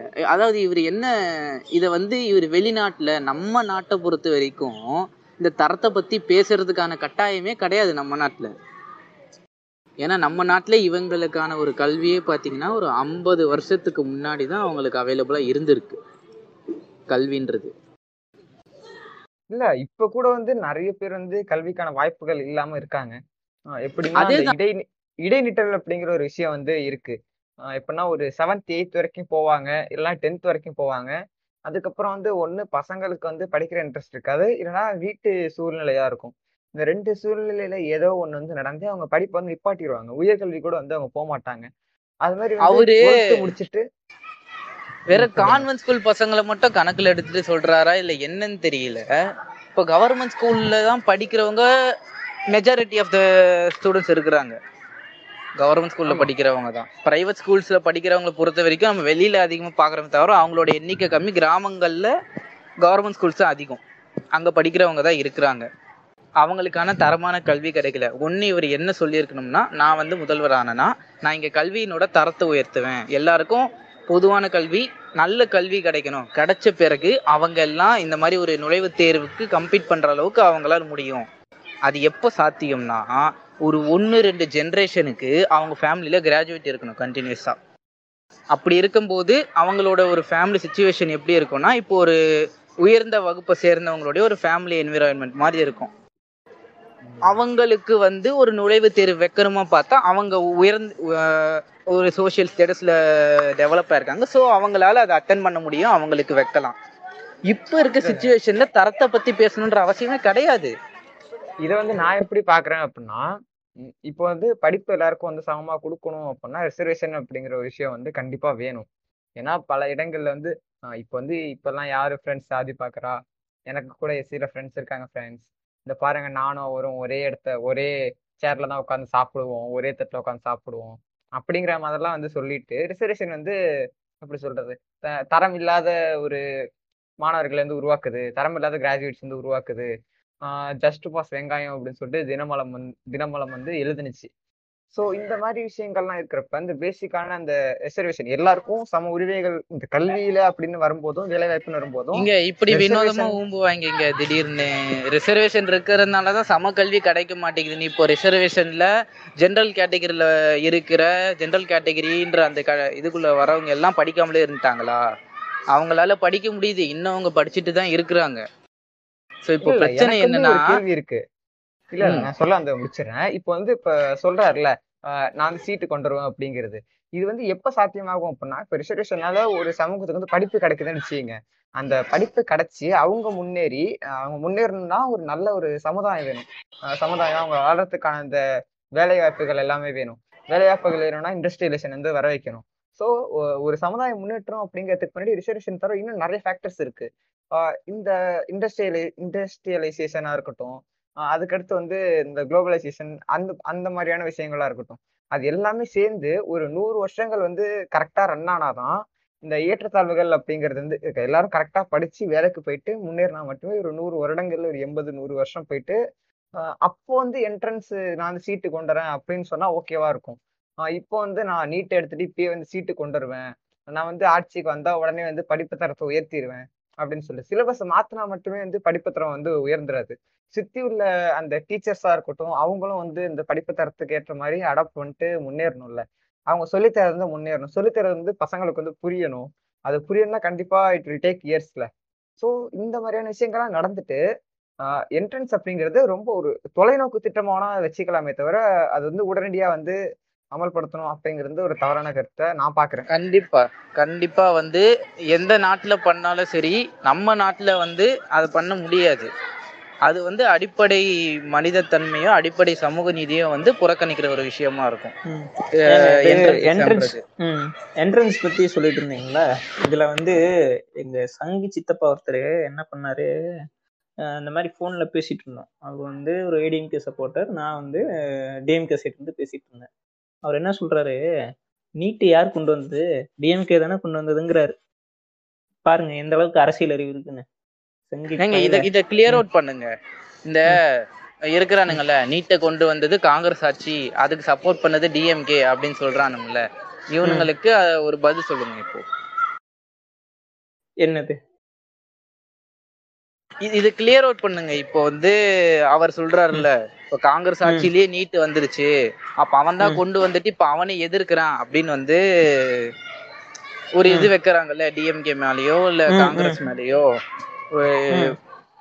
ஒரு குற்றச்சாட்டு குற்றச்சாட்டு வைக்கிறாங்கல்ல, அதை வந்து கிளியர் அவுட் பண்ணுங்க. இப்போ வந்து நீட் அவங்க எதிர்க்கிறதுக்கான காரணம் என்ன, நம்ம எதிர்க்கிறதுக்கான காரணம் என்ன அப்படின்றது. யார் காங்கிரஸ் எதிர்க்கிறதுக்கு காரணமா?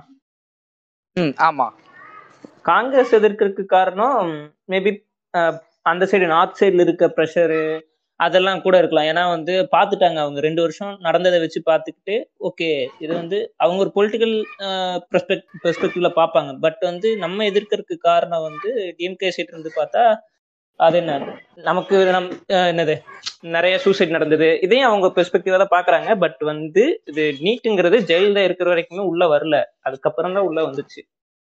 யார் இபிஎஸ் வந்ததுக்கு அப்புறம் தான். அப்போ பாத்தீங்கன்னா இந்த நீட்டை ஆதரிக்கிறது அப்படின்னு பாத்தீங்கன்னா இந்த பாஜகவும் டிஎம்கேவும் தான், சாரி ஏடிஎம்கே. ஆனா வந்து இவனுங்க டிஎம்கே கொண்டு வந்துருச்சு கொண்டு வந்துருச்சுன்றாங்க. சரிடா தம்பி, இப்போ நீட்டை ஆதரிக்கிறது அவன் அவனுங்க எப்படி எதிர்பார்க்கறானுங்க பாரு, காங்கிரஸ் ஆட்சியில தான் நீட்டு வந்தது, அதை டிஎம்கே ஆதரிச்சுது, இப்போ வந்து டிஎம்கே எதிர்க்கிறாங்க ஃப்ரெண்ட்ஸ். ஸோ நீங்கள் ஏடிஎம்கேக்கும் பிஜேபிக்கும் ஓட் போடுங்க ஃப்ரெண்ட்ஸ், ப்ராப்ளம் சால்வ் அப்படின்னு. அவனுங்க அப்படிதாங்க. இன்னைக்கு அந்த காலையில் அந்த நியூஸ் வந்ததுல அந்த ஒரு அட்வர்டைஸ்மெண்ட், அது வந்த பிறகு இந்த சங்கி பேஜுகளுக்கு எல்லாம் ஒரே குஷி. எல்லா அந்த அட்வர்டைஸ்மெண்ட் வர எல்லா பேஜ்லயும் போய் கமெண்ட் அடிக்கிறானுங்க, இது பண்றானுங்க, அப்படியே ஒரு சந்தோஷத்துல பிறல்றானுங்க. அவனுங்களை பொறுத்த வரைக்கும் டிஎம்கே இருக்க கூடாது, அவ்வளவுதான். இவனுங்க உள்ள வந்துடணும். எனக்கு வந்து ஒரு சந்தேகம் இருக்கு. இப்ப வந்து ஜிஎஸ்டி அப்படிங்கிற விஷயத்த வந்து எப்படி இந்த திட்டம் போட்டது ஒருத்தவங்களா இருப்பாங்க, அதை அமல்படுத்தினது இன்னொருத்தவங்களா இருப்பாங்க. இப்ப வந்து ஜிஎஸ்டி அப்படிங்கறது வந்து அமல்படுத்தின பிஜேபி என்ன சொல்றதுன்னா, ஜிஎஸ்டியை கொண்டு வந்தது காங்கிரஸ் அப்படின்னு வந்து காங்கிரஸ் வந்து குறை சொல்லிட்டு இருக்கு. இப்ப எப்படி வந்து பத்து வருஷமா ஆட்சியில இல்லாத டிஎம்கே வந்து ஏடிஎம்கே வந்து குறை சொல்லிட்டு இருக்காங்களோ, அதே ஸ்ட்ராட்டஜி தான் பிஜேபி வந்து நேரு வரைக்கும் விட்டு குறை சொல்லிட்டு இருப்பாங்க. நேரு, இந்திரா காந்தி அந்த பீரியட் வரைக்கும் விட்டு குறை சொல்லிட்டு இருப்பாங்க.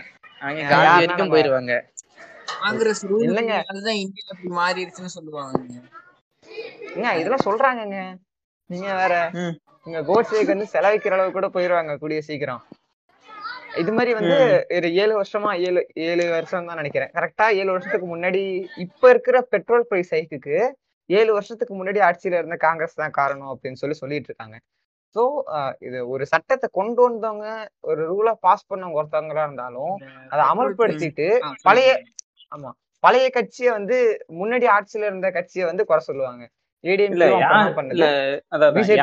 பெட்ரோலுக்கு இல்ல பெட்ரோலுக்கு யாரு செஸ் போட்டது, செஸ் வரி யாரு போட்டது, அதெல்லாம் வந்து யாரு கேட்க நீங்க சொல்ல முடியுங்க சொல்லான்னு. அதாவது மன்மோகன் சிங் பீரியடா இருக்கட்டும், அதுக்கு முன்னாடி இந்த வாஜ்பாய் பீரியர் அந்த டைம்லயா இருக்கட்டும், என்னன்னா லைக் பெட்ரோலோட ஆயில் பேரல் ரேட், க்ரூட் ஆயிலோட ரேட் ரொம்ப ஜாஸ்தியா இருக்கும் மார்க்கெட்ல. ஸோ அதை வந்துட்டு மக்கள்கிட்ட டைரக்டா அதை இம்போஸ் பண்ணக்கூடாது அப்படிங்கிற ஒரு காரணத்துக்காக என்ன பண்ணாங்க அப்படின்னா, வரி அப்படிங்கிறத கம்மி பண்ணாங்க. அதாவது கவர்மெண்ட் கிட்ட தான் கண்ட்ரோல் இருக்கும் ஓகேங்களா, ஃபுல் அண்ட் ஃபுல் ஓகேங்களா.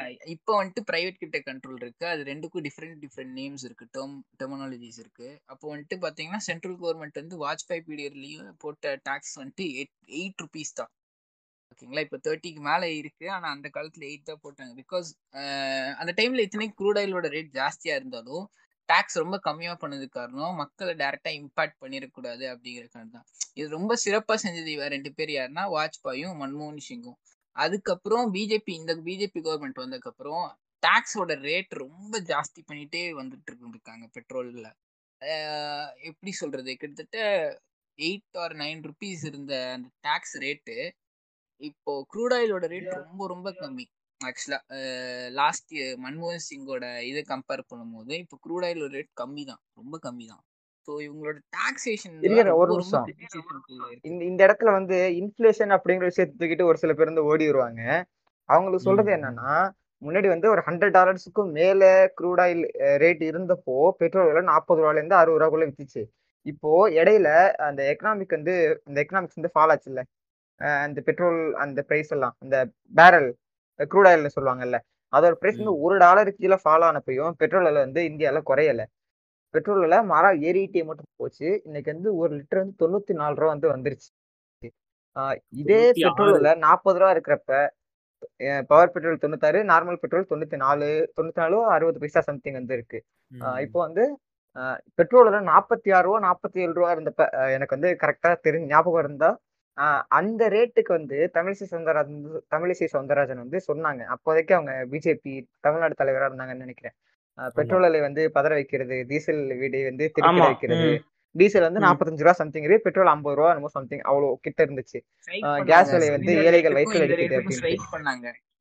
ஆமா இல்ல, இந்த கேஸ் சிலிண்டரு நானூத்தி அறுபது ரூபான்னு நினைக்கிறேன் கரெக்டா, எனக்கு கரெக்டா தெரியல, நானூத்தி அறுபது ரூபா அப்ராக்சிமேட்டா, நானூத்தி ஐம்பது ரூபா இல்ல ஐநூறு ரூபாக்குள்ள இருக்கும். ஆமா, அந்த ரேட்ல இருந்திருப்ப ஏழை மக்களோட வயிற்றுல அடிக்கிறாங்க அப்படின்னு சொல்லிட்டு போராட்டம் பண்ணது தமிழ்நாடு பிஜேபி. ஆனா இப்போதைக்கு பாத்தீங்கன்னா கிட்டத்தட்ட தொள்ளாயிரம் ரூபாய் வந்து கேஸ் விலை வந்துருச்சு, பெட்ரோல் விலை வந்து ஒரு லிட்டருக்கு தொண்ணூத்தி அஞ்சு ரூபா கிட்டத்தட்ட தொண்ணூத்தி அஞ்சு வந்துருச்சு, டீசல் விலை எண்பத்தி ஏழு ரூபா. எனக்கு தெரிஞ்சு நான் வந்து மீட்டர் பாக்குறப்ப டீசல் விலை நாற்பத்தி அஞ்சு ரூபா நாற்பத்தி நாலு ரூபால நான் நான் வந்து பார்த்தேன், எனக்கு நினைவு தெரிஞ்சு. இப்போ வந்து டீசல் விலை எண்பத்தி ஆறு ரூபா ஒரு லிட்டருக்கு. நீங்க இன்ஃபிளேஷனே கணக்கு எடுத்தாலும் டபுள் டபுள் தி பிரைஸ் வந்து ஏறதுக்கு வாய்ப்பே கிடையாது. அதுவும் க்ரூட் ஆயிலோட விலை வந்து கம்மியாக இருக்கும். நான் ஸ்கோஃபீல்ட் எக்கனாமிக் லெவல்ல நான் சொல்லணும் அப்படின்னா இன்ஃபிளேஷனுக்கும் இதுக்கும் எந்த விதத்துலயும் சம்மந்தமே கிடையாது. நீங்க இன்ஃபிளேஷனை கம்மி பண்ணும், அதாவது இந்த கவர்மெண்டோட தாட் என்னன்னா டூ தௌசண்ட் ஃபோர்டீன்ல வந்துட்டு பாத்தீங்கன்னா ஃபிக்ஸ்டு டெபாசிட்டோட பெர்சன்டேஜ் நைன் பெர்சன்டேஜா இருந்தது. இப்போ ஃபிக்ஸ்டு டெபாசிட்டோட பெர்சன்டேஜ் நாலரை இல்லை அஞ்சா கம் ரொம்ப கம்மியாக இருக்குது. அது ரொம்ப பெரிய தப்பு. ஆனால் இதுக்கு அவங்க சொல்கிற ரீசன் என்னென்னா கேஷ் ஃப்ளோ இன்க்ரீஸ் பண்ணால் இன்ஃப்ளேஷன் கம்மியாகும்னு சொல்கிறாங்க. ஆனால் இது எந்த விதத்துலையுமே மக்களுக்கு ஹெல்ப் பண்ணாது. ஏன்னா fixed deposit is one of the மோ மேஜர் சேவிங்ஸ். கோல்டு எப்படி திங்க் பண்ணுறாங்களோ அந்தளவுக்கு நம்ம ஆளுங்க எஃப்டியும் திங்க் பண்ணுறாங்க. ஸோ இது மிகப்பெரிய ஒரு தவறான மூவு தான். அதே மாதிரி இந்த பெட்ரோல் விலை ரைஸ் பண்றதுக்காக என்ன சொல்றாங்க அப்படின்னா நம்மளோட எக்கனாமிக் வந்துட்டு ரொம்ப கஷ்டப்பட்டுட்டு இருக்கு, எக்கனாமிக் டவுன் ஆகுது. டூ தௌசண்ட் செவன்டீன்ல இருந்து நம்ம எக்கனாமிக் செம அடி வாங்குது ஓகேங்களா. ஸோ டவுன் ஆகும் போது நம்ம வந்துட்டு இதை எப்படி சரி கட்டலாம் அப்படின்னா நம்மளோட சரி கட்டலாம். ராமர் பூமி இது என்னன்னா இன்ஃப்ளேஷன் ரேட்டை கம்மி பண்ணுறதுக்காக பெட்ரோல் ரேட்டை இந்த மாதிரி இன்க்ரீஸ் பண்ணிகிட்டே வந்து நம்மளோட டேக்ஸை காம்பன்சேட் பண்ணுறதுக்காக ட்ரை பண்ணுறோன்னு வைங்களேன். இது ஒரு காலத்தில் இதே மாதிரி இன்க்ரீஸ் பண்ணிட்டு இருக்கிறதுனால ஒரு பிரோஜனமும் இல்லை. ஸோ இதுக்கு ப்ராப்பரான ஆக்டிவிட்டிஸ் எடுக்கணும், எப்படி எக்கனாமியை சீரமைக்கணுங்கிற மாதிரி டிஸ்கஸ் பண்ணி அதுக்கேற்ற மாதிரி நடவடிக்கை எடுக்கணுமே தவிர டாக்ஸ் இன்க்ரீஸ் பண்ணால் இன்னும் இன்ஃப்ளேஷன் தான் ஜாஸ்தியாகும் ஒரு கட்டத்தில் ஓகேங்களா. எவ்வளோதான் இன்க்ரீஸ் பண்ண முடியும்? அப்போ கேஷ் ஃப்ளோவே இருக்காது. நீங்க எதிர்பார்த்த கேஷ் ஃப்ளோ நீங்க எதுக்காக வந்துட்டு ஃபிக்ஸ்டு டெபாசிட்ல நைன் பர்சன்டேஜ் இருந்து இப்போ ஃபைவ் பர்சன்டேஜ் கம்மி பண்ணீங்க, எதுக்காக? கேஷ் ஃப்ளோக்காக. இப்போ சப்போஸ் டாக்ஸோட ரேட் ஜாஸ்தி ஆகும்போது மக்களோட கமாடிட்டிஸ் வாங்குறது ரொம்ப கம்மியாகும், கம்மியாயிரும். ரேட் ஜாஸ்தி ஆகும் போதே எல்லாத்தோட விலையும் ஜாஸ்தி ஆகும், பர்ச்சேசிங் பவர் கம்மியாகும். அப்போ கேஷ் ஃப்ளோ அடிப்படும், திரும்பி இன்ஃபிளேஷன் தான் ஜாஸ்தி ஆகும். ஸோ பெட்ரோல் விலை ஏற்றுறது ஒரு தீர்வே கிடையாது. அதேதான் பெட்ரோல் ஏற்றுறது அப்படிங்கிறது இல்லை, நான் சொல்லிடுறேன். பெட்ரோல் ஏற்றுறது அப்படிங்கிறது இப்போ வந்து நார்மலாக ஒரு ஆடியில போறவனுக்கோ ஒரு பென்ஸில் போனோக்கோ பிஎம்டபிள்யூ இல்லைன்னா ஒரு ஃபார்ச்சுனர்ல போறவனுக்கோ பெரிய பிரச்சனையாவே இருக்காது. டெய்லி வந்து பிளாட்டினால பெட்ரோல் போட்டு போறவங்களுக்கும் எக்ஸல்ல பெட்ரோல் போட்டு போறவங்களுக்கும் ஒரு ஆக்டிவால பெட்ரோல் போட்டு கால் நியூஸ் பேப்பர் போடுறாங்க, பால் போடுறாங்க. இப்போ வந்து வாடகைக்கு வந்து கார் ஓட்டுறவங்க, லாரி ஓட்டுறவங்க, இவங்களுக்கு தான் வந்து பெரிய டிரைவர்ஸ். ஆமா, முக்கியமா அவங்களுக்கு தான். இப்போ வந்து நான் நான் வந்து சின்ன பிள்ளையா இருக்கிறப்ப நியூஸ் பேப்பர்ல வந்து படிச்சிருப்பேன் டீசல் விலை உயர்வுக்கு அதை வந்து கண்டித்து லாரி ஓனர்கள் சங்கம் வந்து ஸ்ட்ரைக் பண்ணுது அப்படின்ட்டு. அப்போ வந்து சின்ன வயசுல என்ன நினைச்சேன்னா நாற்பத்தி ஆறு ரூபாலேருந்து நாற்பத்தாறு ரூபா ஐம்பது பைசாவுக்கு போயிருக்கும் இது டீசல் ரேட் வந்து. ஸோ இவங்க ஏன் வந்து ஐம்பது பைசாவுக்கு வந்து போராடுறாங்க அப்படின்னு சொல்லி சின்ன வயசுல நான் ரொம்ப யோசிச்சுட்டு இருந்தேன். ஐம்பது பைசா தானே போனா போட்டோம் அப்படி, எப்படின்னா ஐம்பது பைசா எக்ஸ்ட்ரா கொடுத்து பெட்ரோல் போட மாட்டாங்களா அப்படி கூட மடத்தனமா யோசிச்சிருக்கேன். ஆனா இப்போ வந்து ஒவ்வொரு பைசாவும் வந்து ஒரு எத்தனை பேர் டெய்லி எவ்வளவு கன்சியூமர் வந்து பெட்ரோல் போடுறாங்க, இதனால எவ்வளவு வருமானம் வந்து எப்படி சொல்றது எவ்வளவு வருமானம் வந்து கவர்மெண்ட்டுக்கு போகுது. இப்போ வந்து தமிழ்நாட்டுல இருந்து இவ்வளவு டாக்ஸ் வந்து கொடுக்கும்போது இருபத்தி ஏழு பைசாவோ இருபத்தொன்பது பைசாவோ ஒரு ரூபாய்க்கு அவ்வளவுதான் வந்து ரிட்டர்ன் கொடுக்குறாங்க. ஸோ பெட்ரோல் அப்படிங்கிற பெட்ரோல் டீசல் அப்படிங்கிறதுக்கு பின்னாடி வந்து இவ்வளவு பெரிய பாலிடிக்ஸ் நடக்குது அப்படிங்கிறது வந்து படிக்க படிக்கதான் வந்து தெரிய ஆரம்பிச்சுது. ஸோ இங்க நம்ம சின்ன லெவல்ல ஒரு ரூபா ரெண்டு ரூபான்னு பார்த்துட்டு இருக்கும்போது ஒரு ரெண்டு வருஷம் மூணு வருஷம் அப்படிங்கிற விஷயத்துல வந்து லாஸ்ட் ஒரு ஆறு வருஷம் ஏழு வருஷம் நீங்க பாத்தீங்கன்னா அப்படியே வந்து ஒரு இருபது ரூபா சேஞ்ச் இருபது ரூபான்னு ஆயிடும். நான் வந்து இப்ப இப்ப லாஸ்ட்ல வந்து மேப் எடுத்து பார்த்தேன், இந்த கிராஃப் இருக்கும்ல பெட்ரோல் பிரைஸ் ஹைக், அந்த கிராஃப் எடுத்து வந்து பார்த்தேன். எப்படின்னா லாக்டவுனை போட்டுட்டு இடையில கொஞ்ச நாள் வந்து பெட்ரோல் இல்லை ரெண்டு ரூபா மூணு ரூபா வரைக்கும் குறைஞ்சிது, அதுக்கப்புறம் வந்து அப்படியே இன்க்ரீஸ் ஆக ஆரம்பிச்சதுதான். கிட்டத்தட்ட எழுபத்தி எட்டு ரூபா இருந்துச்சுன்னு நினைக்கிறேன் ஒன்றரை வருஷம் ரெண்டு வருஷத்துக்கு முன்னாடி. இன்னொரு தப்பு இன்னொரு தப்பு என்ன பண்ணாங்க அப்படின்னா இந்த அமித்மினா என்ன அந்த வாயிலேயே நுழையில அந்த பேரோட திட்டம் இது என்னது சத்தியமா நுழையாத அளவுக்கு ஒரு பேர் கொண்டு வந்தாங்க இல்லையா நம்ம ஃபைனான்ஸ் மினிஸ்ட்ரி. அதாவது ஜிடிபியோட டென் பர்சன்டேஜ் எடுத்த அளவுக்கு பண்ணாங்களே ஆத்ம நிர்பார். ஆஹ் ஆத்ம நிர்பார் கொண்டு வந்த டைம்ல கார்பரேட் டாக்ஸஸ கம்மி பண்ணாங்க ஓகேங்களா. அது கம்மி பண்ணதை காம்பன்சேட் பண்றதுக்காகவும் பெட்ரோலோட ரேட்டை ஏற்றினாங்க. இது எந்த விதத்திலையும் நியாயமே கிடையாது. ஒரே லாஜிக் தான், rich get richer poor get poorer, அவ்வளவுதான். அப்பதான் நாங்க வந்து வர்ணாசிரமத்துக்குள்ள அடக்க முடியும் எல்லாத்தையும். அப்பதான் ஓய் நமக்கு ஃபண்ட் வரும், கட்சிக்கு ஃபண்ட் வரும், ஓய் நமக்கு கட்சிக்கு ஃபண்ட் வந்தா தானே நம்ம சாப்பிட முடியும். கவர்மெண்ட் டாக்ஸ் போட்டா நம்ம எப்படி சாப்பிட முடியும்? ரிச்சஸ்ட் பார்ட்டி இந்த வேர்ல்ட்னா சும்மா சொல்லுங்க. ஆனா எங்க எங்க இருந்தோ ஃபண்ட் வந்துட்டு இருக்கு. அதே மாதிரி எல்லாரும் கவனிச்சிருப்போம், அதாவது இந்த அதானி ஒன் இயர்ல வந்துட்டு கிட்டத்தட்ட எலான் மஸ்கோ ஜெஃப் பீசோஸை விடவே அதிகமான வெல்த் கெயின் பண்ணியிருக்காரு. அதுல நம்பர் ஒன் அதானி தான். அது ஃபைவ் பில்லியன்ல இருந்து ஃபார்ட்டி நைன் பில்லியனுக்கு சேஞ்ச் ஆயிருக்காரு இந்த ஒரு வருஷத்துல. எவ்வளவு பெரிய எவ்வளவு பெரிய க்ரோத்னு யோசிச்சு பாருங்க. இல்ல இந்தியாவோட எக்கனாமி வந்து ஃபால் ஆகிட்டே இருக்கும்போது ஒருத்தர் மட்டும் க்ரோத் ஆகிட்டே இருக்காரு பாத்தீங்களா. ஷேர் பிரைசஸ் வந்து பாத்தீங்கன்னா கிட்டத்தட்ட one ten percentage share prices ஜாஸ்தியா இருக்கு அதானி குரூப்ஸ். நான் வந்து ஸ்டாக் மார்க்கெட் வந்து பார்த்துட்டு இருப்பேன். ஸ்டாக் மார்க்கெட் வந்து பிகினர்னு சொல்லிச்சுங்க. நான் வந்து பார்க்கும்போது அதானி போர்ட்னு நினைக்கிறேன், அதானி போர்ட்டோ இல்லை அதானி குரூப் ஆஃப் கம்பெனில இருந்து ஒரு நாளுக்கு வந்து நான் வந்து செவன்டி ஒன் ருபீஸுக்கு பார்த்தேன், மறுநாள் வந்து செவன்டி சிக்ஸுக்கு போச்சு, அதுக்கு மறுநாளுக்கு வந்து கிட்டத்தட்ட ஒன் டென் வரைக்கும் ஒரு வித்தின் டூ வீக்ஸ்லேயே வந்து ஒரு தேர்ட்டி ருபீஸ் டுவெண்ட்டி ருபீஸ் அப்படிங்கிற ரேஞ்சில் ஒரு ஷேர் ப்ரைஸ் வந்து இன்க்ரீஸ் ஆயிருந்துச்சு. நீங்கள் ஒரு ஷேருக்கு வந்து அதான் நீங்கள் வந்து ஒரு ஷேருக்கு பார்க்கும்போது டென் ருபீஸ் டுவெண்ட்டி ருபீஸ் அப்படிங்கிறது பெரிய விஷயமா தெரியாது. இப்போ வந்து ஒரு லட்சம் ஷேர் வச்சிருப்பான், ஒரு லட்சம் ஷேர் பத்து லட்சம் ஷேர் வச்சிருக்கவங்களுக்குலாம் இது வந்து எப்படி சொல்றது ஒரு மிகப்பெரிய ஒரு லாபமா போகுது. அந்த லாபம்லாம் எங்கேருந்து கெயின் பண்றாங்க அப்படின்னா அந்த கடனா கொடுத்துட்டு தள்ளுபடி பண்றாங்க தெரியுமா. கவர்மெண்ட்ல கார்பரேட்டுக்கு கடன் கொடுத்துட்டு அதை தள்ளுபடி பண்ணுவாங்க. டிராக்டருக்கு கடன் வாங்கினா வந்து டிராக்டர் வந்து சீஸ் பண்ணிட்டு வீட்டை வந்து ஜப்தி பண்ணிட்டு வந்து போவாங்க. ஸோ இந்த மாதிரியான இந்த கார்பரேட்டுக்கு தள்ளுபடி பண்ற பணம் தான் வந்து இவருக்கு ஷேர்ல வந்து ஷேர் பிரைஸ்ல இன்க்ரீஸ் ஆகி இவர் வந்து பில்லியனர் மல்டி பில்லியனர் ஆகிறதுக்கு காரணம்.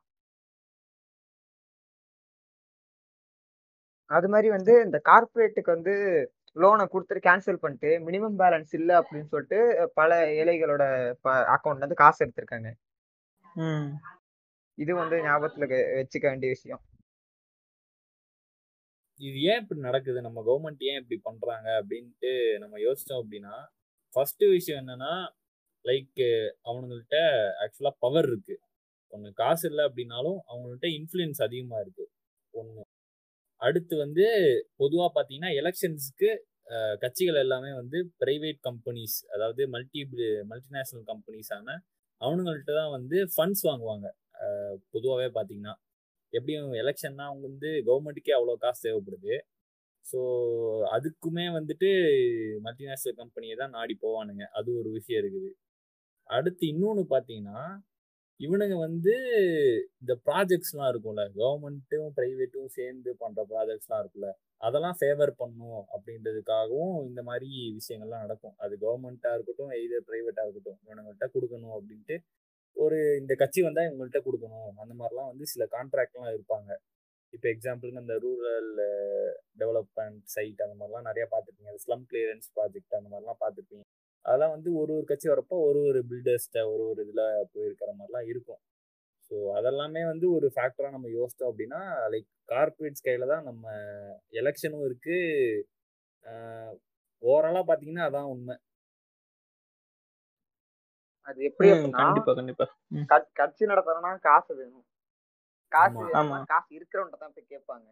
இப்போ வந்து ஒரு கம்யூனிஸ்ட் மாதிரி வந்து உண்டியல் குளிக்க சம்பாதிக்கிறதோ இல்ல வந்து நாம் தமிழர் மாதிரி எல்லாருக்கும் வலுக்கட்டாயமா முப்பது யூரோ இல்ல இல்ல இதுல வந்து நீங்க கம்யூனிஸ்ட் வந்து அப்படி பேசாதீங்க.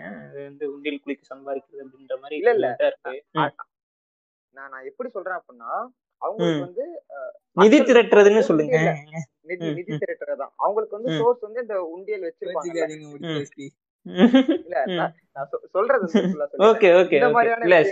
சில பேர் அதை மிஸ்கன்செப்ஷன் பண்ணிப்பாங்களா அதுக்கு சொல்றேன், தெளிவுபடுத்துறேன். இந்த இடத்துல வந்து நிதி திரட்டுறது அப்படிங்கிறது வரப்ப உண்டியல் அப்படிங்கிற அந்த உண்டியல் வச்சு நிதி கலெக்ட் பண்றது அப்படிங்கிறது கம்யூனிஸ்டோட ஒரு அடையாளம் அப்படின்னு சொல்லி வச்சுக்கலாம். அப்படிதான் வந்து எல்லாருக்கும் தெரியும். அண்ட் வந்து கம்யூனிஸ்ட் கட்சி வந்து கலாய்க்கும் போது நிறைய பேர் வந்து உண்டியல் குலுக்கி கம்யூனிஸ்ட் அப்படின்னு சொல்லிதான் கலாய்ப்பாங்க. அது மாதிரி வந்து இப்ப நாம் தமிழரை வந்து நிதி திரட்டுறதுக்கு என்ன பண்றாங்க அப்படின்னா ஃபாரின் ஃபண்ட்ஸா இருக்கட்டும் முப்பது ஈரோ இப்ப வந்து ஈழத்தமிழர்கிட்டேருந்து நாங்க வந்து ஈழத்தை பத்தி பேசுறோம் ஈழ அரசியல் பண்றோம் அப்படின்னு சொல்லிட்டு முப்பது ஈரோக்கு வந்து ரசீது போட்டு கொடுத்து முப்பது ஈரோ கொடு அப்படின்னு சொல்லிட்டு அவங்க ஃபாரின்ல இருந்து ஃபண்ட்ஸ் வாங்கிட்டு இருக்காங்க. இதுக்கு அடுத்தது வந்து மற்ற ஒரு சில கட்சிகள் வந்து என்ன பண்றாங்க அப்படின்னா அவங்களுக்கு இப்போ வந்து திமுக வந்து கலாய்க்கணும் அப்படின்னு சொல்றாங்க. என்ன நினைப்பாங்க சாராயாளி அப்படிங்கிற விஷயத்த வந்து கையில எடுப்பாங்க. வந்து பர்சனல் வருமானமா இருந்தாலும் அவங்க வந்து இப்ப திமுக எப்படி காசு வருது உறவே இங்க பாருங்க அவங்க வந்து சாராய கடை சாராய ஃபேக்டரி வச்சிருக்காங்க அப்படின்னு சொல்லி சொல்லுவாங்க. அது மாதிரி வந்து ஒவ்வொரு கட்சிக்கும் ஒவ்வொரு விதமான சோர்ஸ் ஆஃப் இன்கம் வந்து இருக்கு.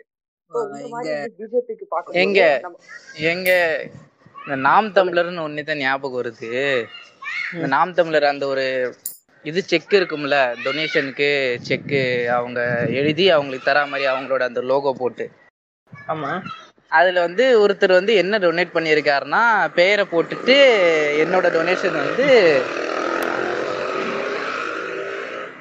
ஐயோ கேக்குதா கேக்குது அவர் அவரோட பெயரை போட்டாரு. பெயரை போட்டு கீழே டொனேஷன் வந்து மூன்று சூத்தடிகள் அப்படின்னு வந்து போட்டிருந்தாரு அவரோட அந்த டொனேஷன் செக்ல.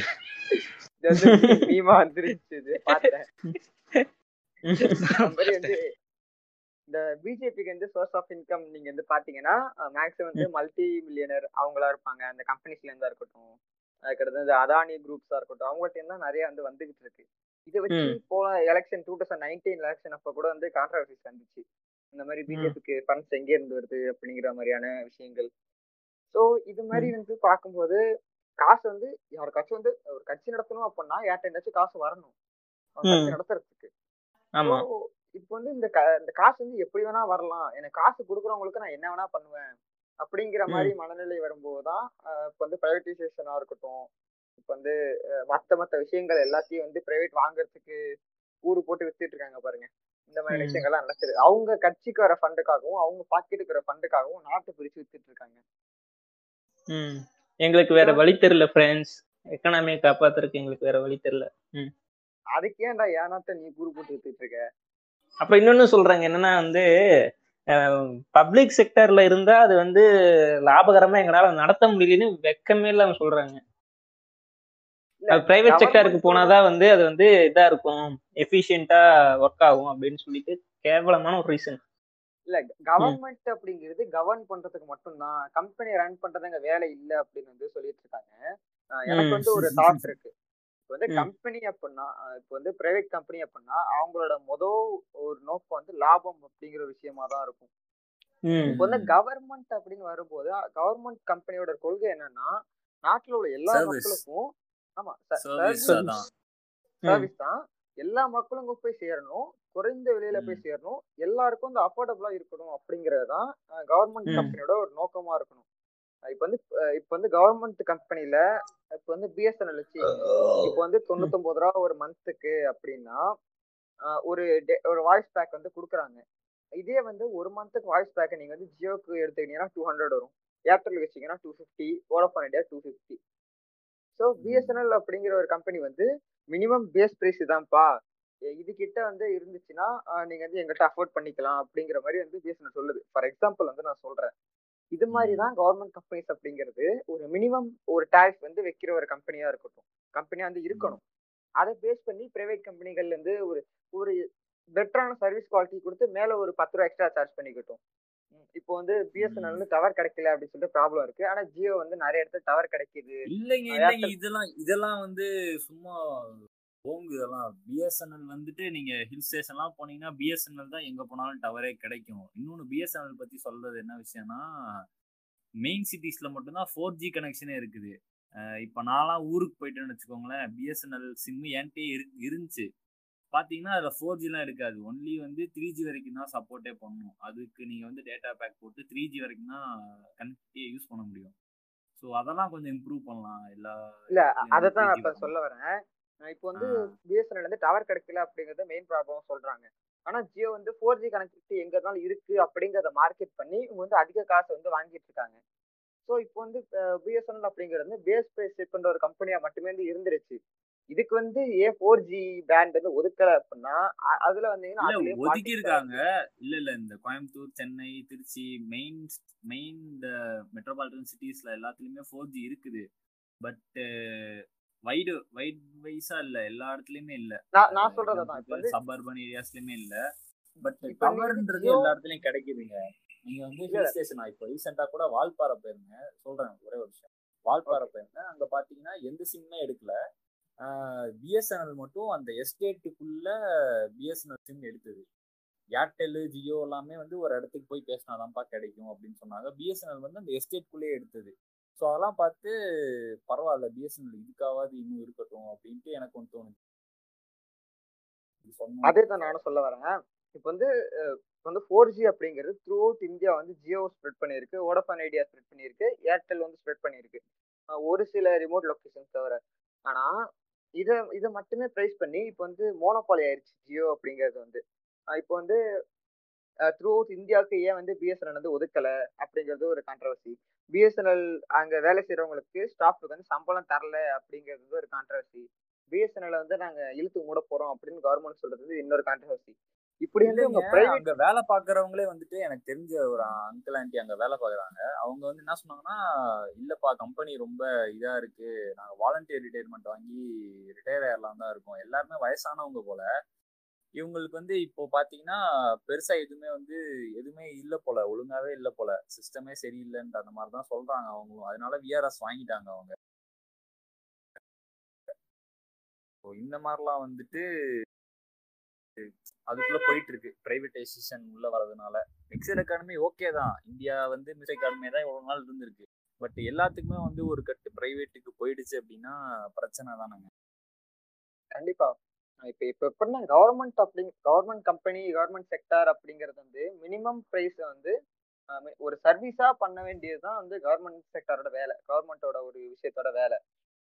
இது எல்லாத்தையும் வந்து பிரைவேட்டுக்கு வித்துட்டாங்க அப்படின்னா பிரைவேட் சொல்றது மட்டும்தான் அவங்க வந்து வேலை, வேற ஆப்ஷனே இருக்காது. ஃபுல்லா பிரைவேட்டுக்கு போயிட்டா இப்போ இப்போ கூட நீங்க என்ன நடந்துச்சு அப்படிங்கிறது நீங்க லைவா பார்த்தோம் நான் கடைசி அஞ்சு வருஷத்துல.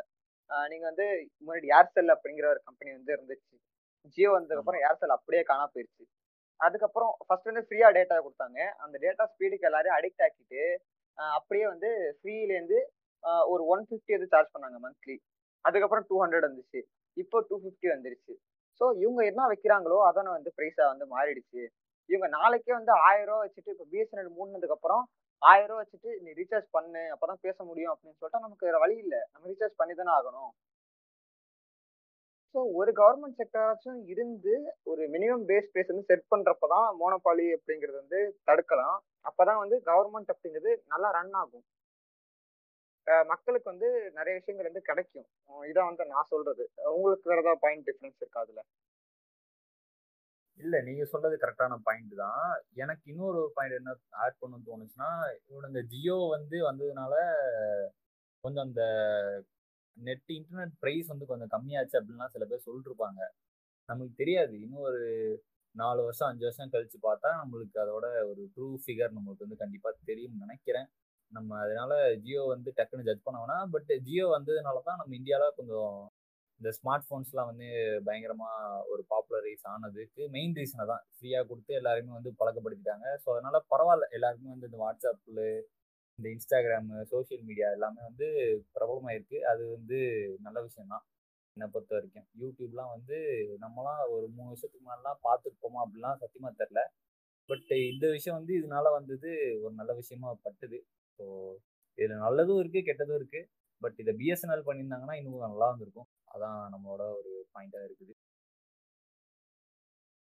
கவர்மெண்ட் நினைச்சா பண்ணிருக்கலாம், ஆனா நினைக்க மாட்டாங்களே, அவங்கதான் வந்து வெளியில வித்துட்டு அவங்க பாக்கெட்டுக்குள்ள காசு வந்துருது. பிஎஸ்என்எல் நீங்க பிஎஸ்என்எலுக்கு நீங்க ஃபண்ட் ஒதுக்குனே உங்க பாக்கெட்டுக்கு வந்து காசு வராது இல்ல, அப்புறம் எப்படி கட்சி நடத்துறது? போய் அதான் சரி, நம்ம அடுத்து பாலிடிக்ஸ் பத்தி இந்த எலெக்ஷன்ல பேசினவங்க பத்தி அடுத்து தெரியாது தெரியாது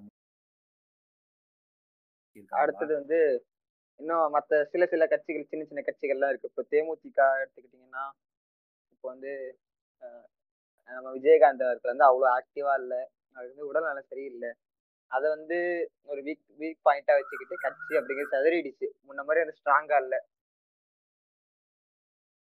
நீங்கள் இதை எப்படி பார்க்குறீங்க? நம்ம ஹிஸ்ட்ரி அனலைஸ் பண்ணி சொல்லுங்க. நான் சொல்ல ஆசைப்படுறேன். சொல்லுங்க சொல்லுங்க சிஜே. இல்ல இல்ல நான் நானும் அவரை பத்தி தான் பேசலான்னு வந்தேன். நீங்க சொல்லுங்க. நீங்களும் இல்ல அவரை பத்தி இல்ல, ஆக்சுவலா அவரை பத்தி இப்போதைக்கு பேசுற அளவுக்கு கூட இல்லாத அளவுக்கு கட்சி மாறிடுச்சு. ஏன்னா அந்த கட்சியை கண்ட்ரோல் பண்றதே வந்துட்டு பாத்தீங்கன்னா அவருங்க அவர் பையன், அதுக்கப்புறம் அவங்க ஒய்ஃப், அதுக்கப்புறம் ஒரு மச்சான் தான், மூணு பேர் தான். அவர் கட்சி நல்ல வழியில நல்ல எண்ணத்துல ஆரம்பிச்சாப்படி அதுக்கப்புறம் எப்போ அவங்க ஒய்ஃபு அவங்க ஃபேமிலிலாம் கண்ட்ரோலுக்கு வந்தாங்களோ, அதாவது டூ தௌசண்ட் சிக்ஸ்டீன் ஸ்டார்ட் பண்ணார். அப்புறம் லெவன் வரைக்கும் நல்லா இருந்தார். அதுக்கப்புறம் ஃபோர்டீனுக்கு அப்புறம் தான் அவர் டிக்ளைன் ஆஃப் டிஎம்டிக்கு. ஏன் என்னாச்சு அப்படின்னு சொல்லி கேட்டிங்கன்னா, அவரோட மச்சான் சுஜித் அவ அவராக இருக்கட்டும், அதுக்கப்புறம் அவங்க ஒய்ஃபாக இருக்கட்டும், பணத்து மேலே ஆசைப்பட்டு நிறைய பண்ண ஆரம்பித்தாங்க. இப்போ கூட வந்துட்டு பார்த்திங்கன்னா நாங்கள் தனியாக நிற்கிறோம் அப்படிலாம் சொன்னாங்க. அதுக்கப்புறம் ஏடிஎம்கே இவங்களுக்கு ரிஜெக்ட் பண்ணுறதுக்கு காரணமே விஜயகாந்த் ரொம்ப சைலண்ட் ஆகிட்டாரு. அதுக்கப்புறம் இவங்களுக்கு லாஸ்ட் டைம் இவங்களோட ஓட் பர்சன்டேஜ் கிட்டத்தட்ட zero point two nine one percentage தான், ஆக்சுவலாக ரொம்ப கம்மி. அந்த மாதிரிலாம் இருந்து, அது மட்டும் இல்லாமல் அவங்க பையன் வந்துட்டு ரொம்ப அதிகமாக ஏடிஎம்கேவை கிரிட்டிசைஸ் பண்ணி பேசியிருந்தாங்க. அதாவது எந்த விதத்தைன்னா, அதாவது ஏடிஎம்கேவோ கொள்கையோ அந்த மாதிரி பேசாமல் அந்த பர்சன்ஸை கிரிட்டிசைஸ் பண்ணி ஒரு மாதிரி பேசுறதுனால அவங்களுக்கும் வந்து உதறி விட்டாங்க. அதுக்கப்புறம் வந்துட்டு இன்னொரு இன்சைடர் சொல்கிறேன், கேட்டுக்கோங்க. அதாவது சரி நம்ம எல்லாம் இரநூத்தி முப்பத்தி நாலு தொகுதியில் நிற்கலாம் அப்படின்னு சொல்லிட்டு விருப்ப மனு கொடுத்த எல்லாருக்கும் கால் பண்ணாங்களாமா தேமுதிகாலிருந்து. ஸோ கால் பண்ணதில் முக்கால்வாசி பேர் ஒன்று சுவிட்ச் ஆஃப் பண்ணிட்டாங்களா, இல்லை ஓடி போயிட்டாங்களா, இல்லை கால் அட்டன் பண்ணாலும் கூட்டணியில் நிற்கிறீங்கன்னா சொல்லுங்கள் வரோம் அப்படின்னு தான் சொன்னாங்களா. ஸோ வேட்பாளர் கிடைக்காதனால தான் வந்துட்டு இப்போ வந்துட்டு அமமுக கூட போய் கூட்டணி போட்டிருக்காங்க. ஆக்சுவலாக அதான் உண்மையும் கூட. ஸோ அதுக்கப்புறம் தான் வேட்பாளருக்கு சரி நிற்கிறோம் அப்படின்னு சொல்லி நிற்கிறாங்க. அது மொத்தம் கிட்டத்தட்ட கட்சியை பார்த்து பயந்து ஓட ஆரம்பிச்சிட்டாங்க போல வேட்பாளர்கள். ஆமா, ஏன்னா அவரோட கட்சி அழிஞ்சு போச்சு. அதுக்கு காரணம் வந்துட்டு வேற யாரும் இல்லை, அவர் குடும்பமே தான். அவரோட குரல் வலை பாதித்ததுக்கு அப்புறமே அவங்க கட்சி கொஞ்சம் கொஞ்சமா டிக்ளைன் ஆச்சு. அதுக்கப்புறம் இன்ப்ராப்பர் எக்ஸ்பீரியன்ஸ் இல்லாத காரணத்தினால் அவங்க ஒய்ஃபா இருக்கட்டும் சரி, அவங்க பையனா இருக்கட்டும் சரி, யாருக்கும் அவ்வளோ எக்ஸ்பீரியன்ஸ் இல்லை அரசியல்ல.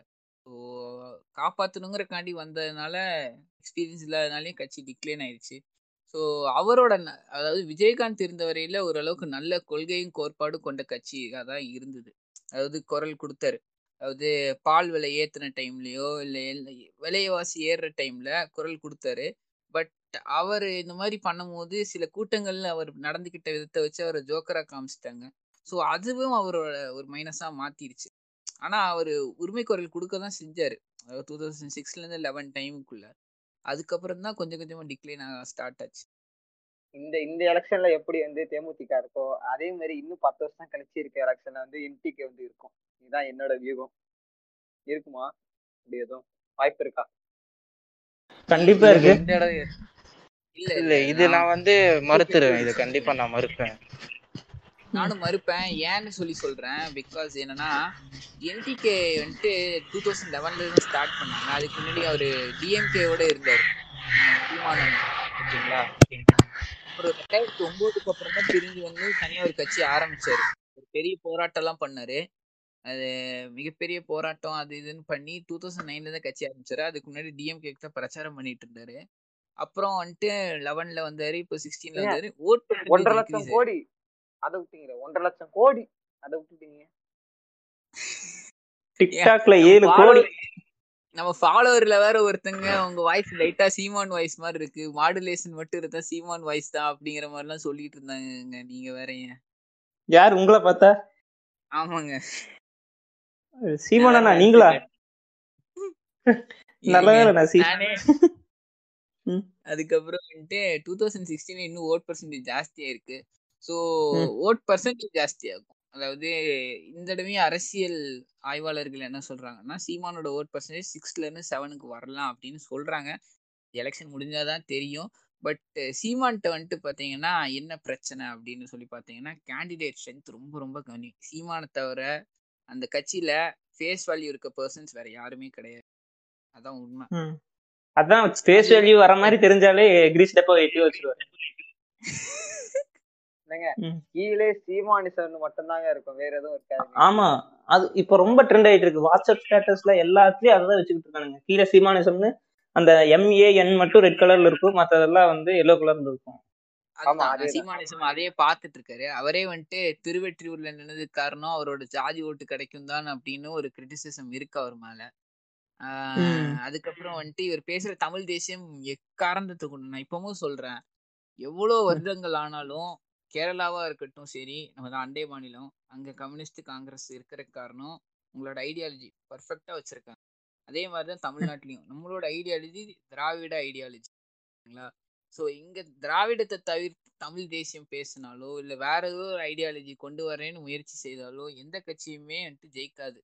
அடுத்த ஒரு மினிமம் முப்பது வருஷத்துக்கு அடுத்த முப்பது வருஷத்துக்கு நான் சொல்றது கன்ஃபார்மா அடிச்சு கூறலாம்.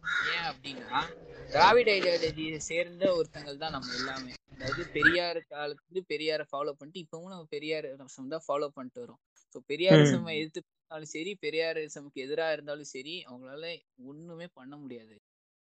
ஒருத்தர் சொன்னாருங்களேங்க நினைக்கிறேன் பெரியாரிசத்தை தமிழ்நாட்டில் ஒழிக்கிறேன் அப்படின்னு. அவர் தானே அதேதான் தமிழ்நாட்டுல வந்து பெரியாரிசத்தை ஒழிச்சிருவேன் அப்படின்னு சொன்னாரு. நீங்க வந்து மண்டை மேல கொண்டை போட்டு வந்தாலே நாங்க வந்து கும்புற கும்புற அடிப்போம். இதுல மண்டை மேல கொண்டே வந்து எல்லாருக்கும் தெரியுற மாதிரியே வந்து போட்டுட்டு வராரு அவரு.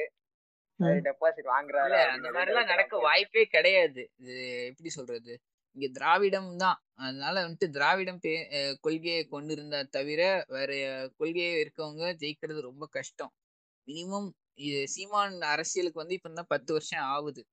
இன்னும் பத்து வருஷம் பதினஞ்சு வருஷம் உழைத்தால் வேணா, அதாவது ஏதாச்சும் யங்ஸ்டரு ஐடியாலஜி மாறுறது வேணா, அப்படி நடந்தது வேணா, அவருக்கு ஏதாவது ஃபேவரா விட்டு முதலமைச்சர் ஆகுவாரு அப்படின்னு கொஞ்சம் கஷ்டம்தான். அவர் ஃபர்ஸ்ட் கிரவுண்ட் ஒர்க் பண்ணணும். பத்து வருஷம் எல்லாம் பத்தவே பத்தாது.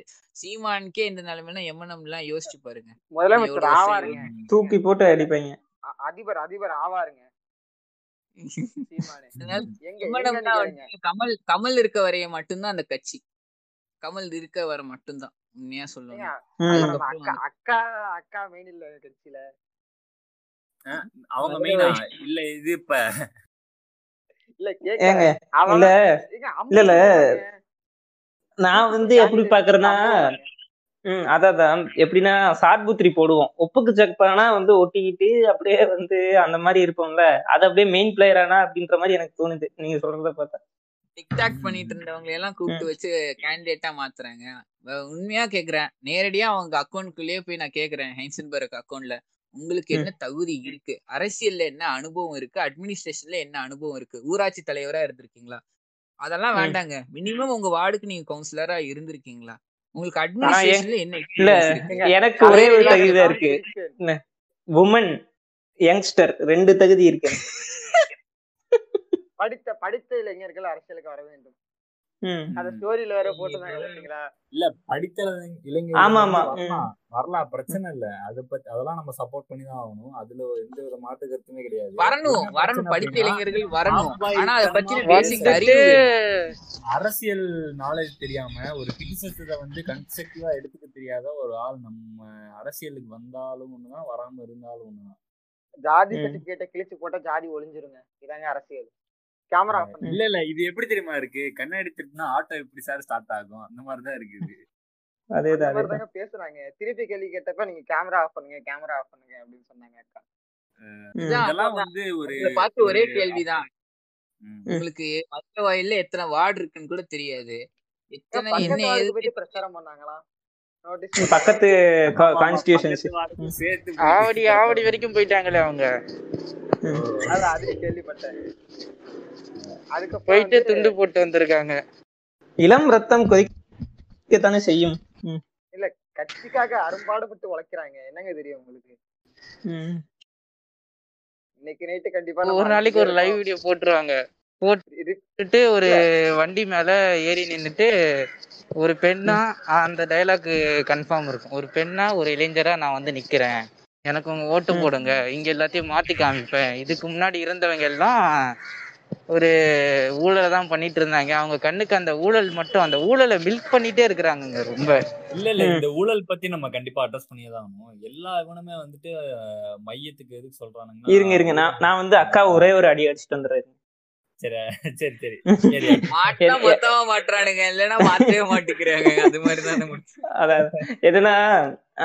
வந்து இப்ப வந்து லைவ் எல்லாம் போட்டுட்டு இருக்காங்க, எம்என்எம் கூட்டு போடுங்க அப்படின்னு சொல்றாங்கல்ல.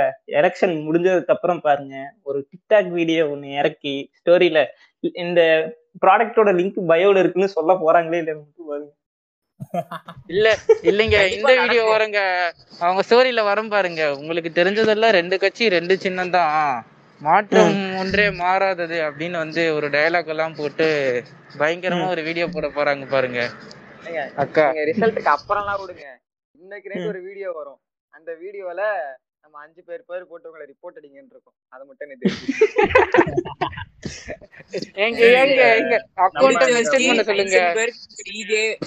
போன்ற தீய சக்திகள் நம் கட்சியை பத்தி தவறான விஷயங்கள் பரப்பி கொண்டு இருக்கிறார்கள். ஏமா நீ முதல்ல வார்டு கவுன்சிலர் ஆகு, அதுக்கப்புறம் எம்எல்ஏ கேண்டிடேட்டா நிப்பேன். அதான் சொல்றேன், தகுதி இல்லாத கேண்டிடேட் நிக்க வைக்கிறாங்க. இது என்டிகேவா இருக்கட்டும் சரி, எம்என்எம்மா இருக்கட்டும் சரி, பேசிக் அட்மினிஸ்ட்ரேஷன் ஸ்கில்லே இல்லாதவங்க கேண்டிடேட்டா நின்னா அவங்க எம்எல்ஏ ஆகி அவங்க தொகுதிக்கு அவங்க எவ்வளவு எப்படி சிறப்பான பணி செய்ய முடியும்?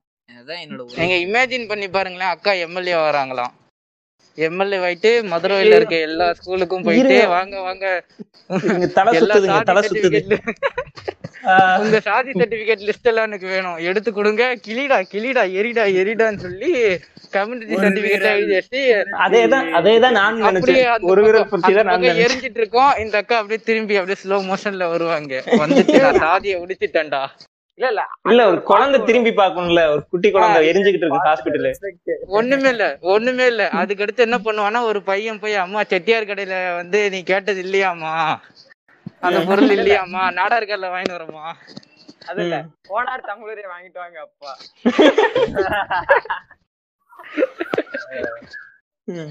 இந்த நம்ம ஊழலுக்கு போயிடலாம். ஆஹ் அதான் ஊழல் ஊழல் ஊழல் இதை வச்சே வந்து சொல்லிருக்காங்களே. சரி, ஊழல் வந்து தப்பு தான், நம்ம அதை வந்து நம்ம குறைய சொல்ல முடியாது. ஊழலை தாண்டி வந்து எவ்வளவோ விஷயங்கள் இருக்குதுங்க. ஐடியாலஜில இருந்து வர வேண்டிய ஆளுகள் வந்து யாரை பேசணும், யாரை பேசி யாரை வந்து இது பண்ணா கரெக்டா வரும், இந்த மாதிரி எவ்வளவோ விஷயங்கள் இருக்குது. ஐடியாலஜி நம்ம ஊழல் மட்டும் பார்க்காம எவ்வளவோ விஷயம் இருக்கு. ஊழல் வந்து எல்லாருமே பண்றதுதான். அந்த இடத்துக்கு வந்துட்டீங்க அப்படின்னா உங்களை வந்து பழக்க வச்சிருவானுங்க. அந்த ஊழல் பண்ற ஒரு தோணிக்கு வந்து உங்களுக்கு ஒரு விஷயம் அந்த இடமே யாருமே வந்துட்டு எப்படி சொல்றது, இப்ப இந்த காலத்துல பொது நலமா இருக்கிறது ரொம்ப கஷ்டமான விஷயம் தான். அண்ட் தென் இன்னொரு விஷயம் சொல்றேன், ஊழல் எங்க ஆரம்பிக்குது? இந்த அக்காயிட்டே கேக்குறேன், உங்களை பார்த்து நேரடியா கேக்குறேன் பத்மபிரியா அவர்களே, கவர்மெண்ட் ஆபீஸ்ல போய் இந்தப்பா வச்சுக்கோ ஐநூறு ரூபா கையில வச்சுக்கோ, எனக்கு சீக்கிரம் ஒரு ஜாதி சர்டிபிகேட் வாங்கி கொடு அப்படின்னு சொல்லி கேட்காம இருந்திருக்கீங்களா? இல்ல எதுக்காக நீங்க அமௌண்ட் கொடுக்காம இருந்திருக்கீங்களா? எனக்கு ஒரே கேள்விதான் இருக்கு. ஊழலுங்கிறது நம்ம தான் ஒரு தொடக்க புள்ளியா இருந்துட்டு நம்மளே மில்க் பண்றது அசிங்கமா இல்லையா? அத நான் கேப்பேன்.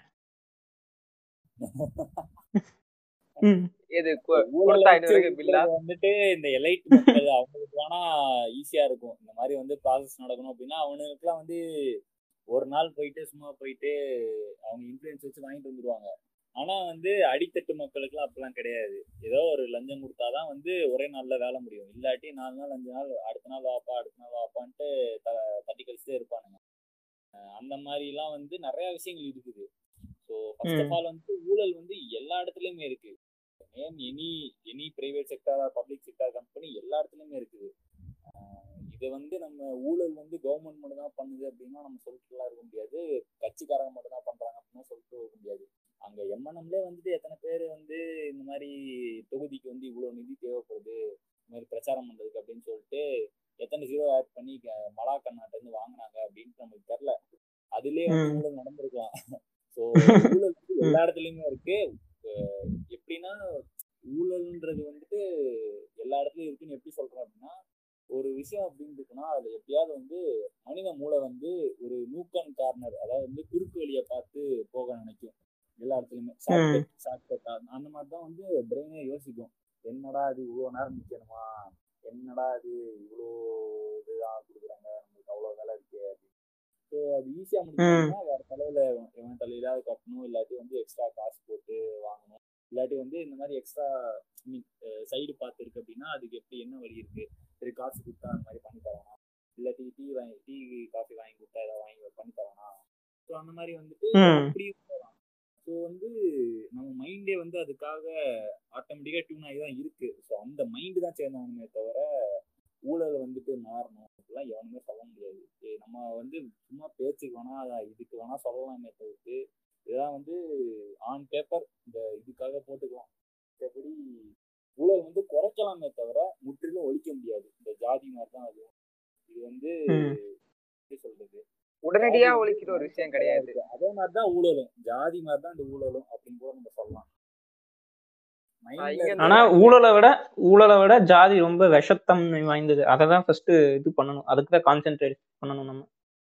ஆமா ஆமா, அது அது ஒரு முக்கியமான விஷயம். ஏன்னா அதுதான் வந்து இப்போ அந்த கிரைட்டீரியாவே ஒதுக்குது. சொல்ல போனா நீங்க என்னதான் இலையா இருந்தாலும் நீங்க வந்து அந்த மாதிரி ஒரு தாழ்த்தப்பட்டதுன்னு வந்தீங்க அப்படின்னு உங்களை வந்து வச்சு பாக்கிறதும் அந்த மாதிரிலாம் நடக்கதான் செய்யுது. இல்லைன்னா சொல்லவே முடியாது. ஸோ அங்கிருந்து தான் இருக்கு. அதையும் வந்து நம்ம காஸ்ட் மாதிரி பார்த்தோம் அப்படின்னு லைக் மைண்ட்ல தான் இருக்கு. இந்த ஊழல் ஊழல் பண்ணணும் அப்படிங்கிறதே மைண்ட்ல தான் இருக்கு. ஸோ எப்படி இல்லை எனக்கு வந்து நான் வந்து ஆண்டவர் வந்து எதிர ஊழல் இல்லை, ஆண்டவர் வந்து நான் எதிலிருந்து பார்த்துட்டு இருக்கேன்னா இந்த வேவ், அந்த ஆண்டவன் வேவ் வந்து எப்படி வந்துச்சுன்னா மக்களுக்குள்ள அவர் வந்து ஃபர்ஸ்ட்டு ஃபேஸ்புக் இன்ஸ்டாகிராம் போன்ற இதில் வந்து ஃபர்ஸ்ட்டு அவரோட சினிமாவில் இருக்க எக்ஸ்பீரியன்ஸை வந்து அவர் வந்து இல்லை இல்லை ட்விட்டர் ஒன்று, அதுக்கு முன்னாடி ஒரு வருஷத்துக்கு முன்னாடி கரெக்டாக இந்த கமல் படத்தெல்லாம் பற்றி பேசிக்கிட்டு இருந்தாங்க பார்த்தீங்களா. கமல் படம் இப்படிடா, கமல் படம் அப்படிடான்னு நிறைய பேர் போஸ்ட் பண்ணியிருப்பாங்க.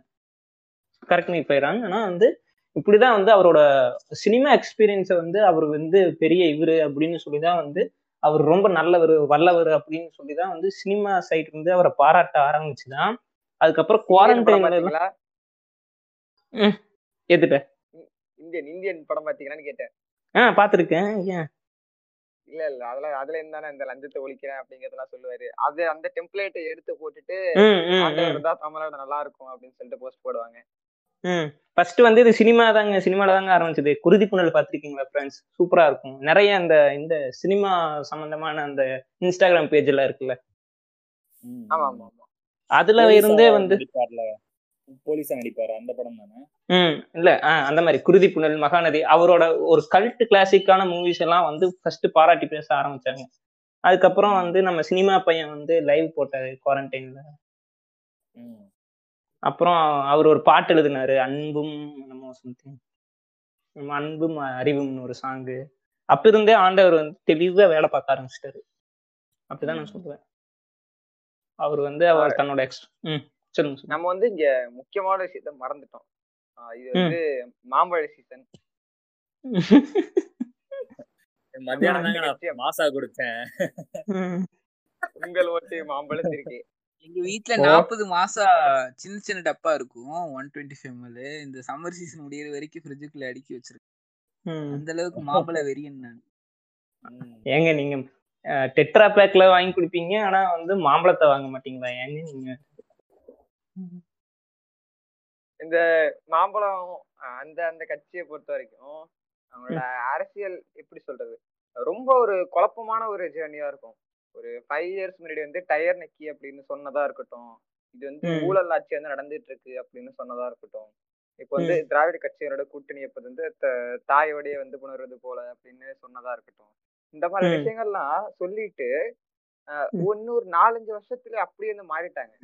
அரசியல்ல வந்து மாறாம இருக்கிறது அப்படிங்கிறது ரொம்ப கஷ்டம். கொள்கை வந்து காலத்துக்கு ஏற்ற மாதிரி மாறிட்டு தான் இருக்கும். ஆனா ஆனா வந்து இந்த மாதிரி வார்த்தைகள்லாம் பேசிக்கிட்டு தாயோட புணர்றது அப்படின்லாம் பேசிக்கிட்டு வெக்கமா இல்லையா உங்களுக்கு? அப்படி வந்து தாவிட்டாங்க. ஒரு ஒரு அஞ்சு வருஷம் முன்னாடி கிளிக் எடுத்து பாத்தீங்கன்னா அப்படியே ஆக்ரோஷமா வந்து பேசுவாங்க, நாங்க வந்து என்ன பண்ணாலும் திராவிட கட்சிகளோட கூட்டணி வைக்க மாட்டோம் அப்படின்னு சொல்லிட்டு. இப்போ வந்து அதிமுக நல்லாட்சி தொடரணும்னா நீங்க வந்து அதிமுக கூட்டணிக்கு வாக்களிங்க, அதிமுக, பாஜக, பாமக இவங்க இதெல்லாம் மூணு முக்கிய புள்ளிகள், இவங்க கூட இவங்க கூட்டணிக்கு வந்து வாக்களிங்க.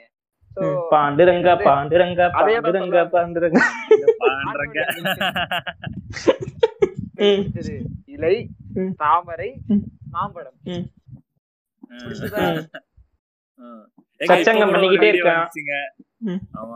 நம்ம நாட்டுல பஜனை பண்ணிட்டே இருக்கலாம். அதேதான் அதேதான் நம்ம வந்து சத்சங்கம் பண்ணிட்டே இருக்கலாம். இன்னைக்கு கூட ஒரு வீடியோ வந்துச்சு எப்படின்னா, அதாவது பங்குனி மாசம் இந்த நாள் ஏப்ரல் ஆறாம் தேதி ஃபுல்லா நாள் பூரா சூரிய கிரகணம். அதனால வந்து சூரியனை பார்க்கவே கூடாது. அது மட்டும் இல்லாம அந்த இதுக்கு பரிகாரமா இது தாமரை இலை, தாமரை இலை மற்றும் மாம்பழத்தை வந்து சுவைக்கலாம் அப்படின்ட்டு அந்த மாதிரி வந்து அவர் சொல்லி போட்டிருப்பாப்ல. மாமா ஒருத்தர் மாமா ஒருத்தர் உள்ளார நூல் போட்டு பேசுறதாலே எங்களுக்கு தெரியும். இல்ல நெத்தினாரியா நாமத்தை போட்டு வந்து இருந்து பேசிட்டு இருக்கேன் நீ போயா கிளம்பி நீங்க. அது அவரு வந்து நமக்காக எல்லாம் பேசல, அவர் வந்து லாபிங் பண்ணிட்டு இருக்காரு அவ்வளவுதான். அவங்களுக்கு லாபியில வந்திருக்கோம், அது வெளியே ஷேர் ஆயிருக்கு. என்ன ஓய் நீங்க அப்படி ஒரு வீடியோ போட்டாவே இன்ஸ்டா ட்ரெண்ட் ஆயிருச்சு. ஆமா ஆமா, அது மாதிரி வந்து அவங்களோட தேர்தல் அறிக்கை, பிஎம்கேட தேர்தல் அறிக்கையில வந்து எல்லாரையும் சமமாக நடத்தணும், ஆனா யார சமமா நடத்தணுமோ அவங்கள மட்டும் சமமா நடத்தணும், சமமா நடத்தக்கூடாதவங்கள சமமா நடத்தக்கூடாது. என்னதான் சொல்லியிருக்கானுங்க ஆண்டவரே, இங்கேயும் வந்துட்டீங்களா? இல்லைங்க, அது ஒன்றும் இல்லை, அது வந்து ஜஸ்ட் மனு தர்மம் with extra steps. I'm not gonna lie. They had a ரொம்ப நாய்ஸா இருக்குங்க. இந்த விஷயம் வந்து எப்படின்னா அவங்களோட அந்த உணர்வு, இந்த ஜாதிய உணர்வா இருக்கட்டும், அவங்க எதை குறிப்பிடுறாங்க, அவங்க கட்சி எதை சார்ந்து இயங்குது, அவங்க கட்சி எதை வந்துச்சு அப்படிங்கறது தெரிஞ்சாலே இவங்க என்ன பாயிண்ட் வந்து சொல்றாங்க அப்படிங்கறது கன்ஃபார்மா வந்து தெரிஞ்சிடும். இது வந்து தங்க தேர்தல் அறிக்கையில வந்து தைரியமா போடுறாங்க, இதையும் பார்த்துட்டு வந்து மக்கள் வந்து இந்த கூட்டணிக்கு வாக்களிப்பாங்க அப்படின்னு வந்து நினைச்சிட்டு இருக்காங்கல்ல. கிட்டத்தட்ட வடக்கு மாவட்டங்கள்ல உள்ள ஓட்டை வந்து டார்கெட் பண்ணிட்டு இருக்காங்க. இப்ப அப்படி வந்து பிஜேபி வந்து கொங்கு மண்டலத்தை வந்து டார்கெட் பண்ணதோ, அது மாதிரி வந்து இந்த கூட்டணி வந்து பிஎம்கே வந்து நார்த் சைட்ல உள்ள ஓட்டை வந்து டார்கெட் பண்ணுது. இதான் என்னோட தாட் இவங்களை பத்தி. கரெக்ட் தானே? கரெக்ட் தான், கரெக்ட் தான். ஜாதி ஓட்டு தான் வாங்குறாங்க, வேற எதுவும் இல்ல. ஜாதி ஓட்டு அவ்வளவுதான். அவங்களோட பயணம் மெஜாரிட்டி. இவங்களோட பிரயாணம் எப்போ ஆரம்பிக்குது அப்படின்னா ஆயிரத்தி தொள்ளாயிரத்தி எண்பத்தி ஆறுக்கு அப்புறம் சரிங்களா, எண்பத்தி ஆறு எண்பத்தி ஏழுக்கு அப்புறம் தான். ஏதாவது வந்துட்டு பாத்தீங்கன்னா முக்கியமான இடம் நான் சொல்றேன், நல்ல தமிழ்நாடு அரசியல் ஒரு முக்கிய புள்ளியே இது கருதப்படுது. அதாவது ரிசர்வேஷனுங்கிற விஷயத்துல வந்துட்டு பார்த்தீங்கன்னா நிறைய கொண்டு வந்தது வந்துட்டு பார்த்தீங்கன்னா கருணாநிதி அவர். ஸோ அந்த காலத்தில் வந்துட்டு பார்த்தீங்கன்னா கொங்கு வேளாளர் சமூகத்தை சார்ந்தவர்கள் வந்துட்டு பார்த்தீங்கன்னா அவங்களோட ரிசர்வேஷன் கேட்டாங்க. அதாவது நிறைய சமூகத்தை சார்ந்தவர்கள்லாம் வந்துட்டு பார்த்தீங்கன்னா ஒரு ஹையர் ரிசர்வேஷன் கேட்டகரிக்குள்ளே இருந்தாங்க.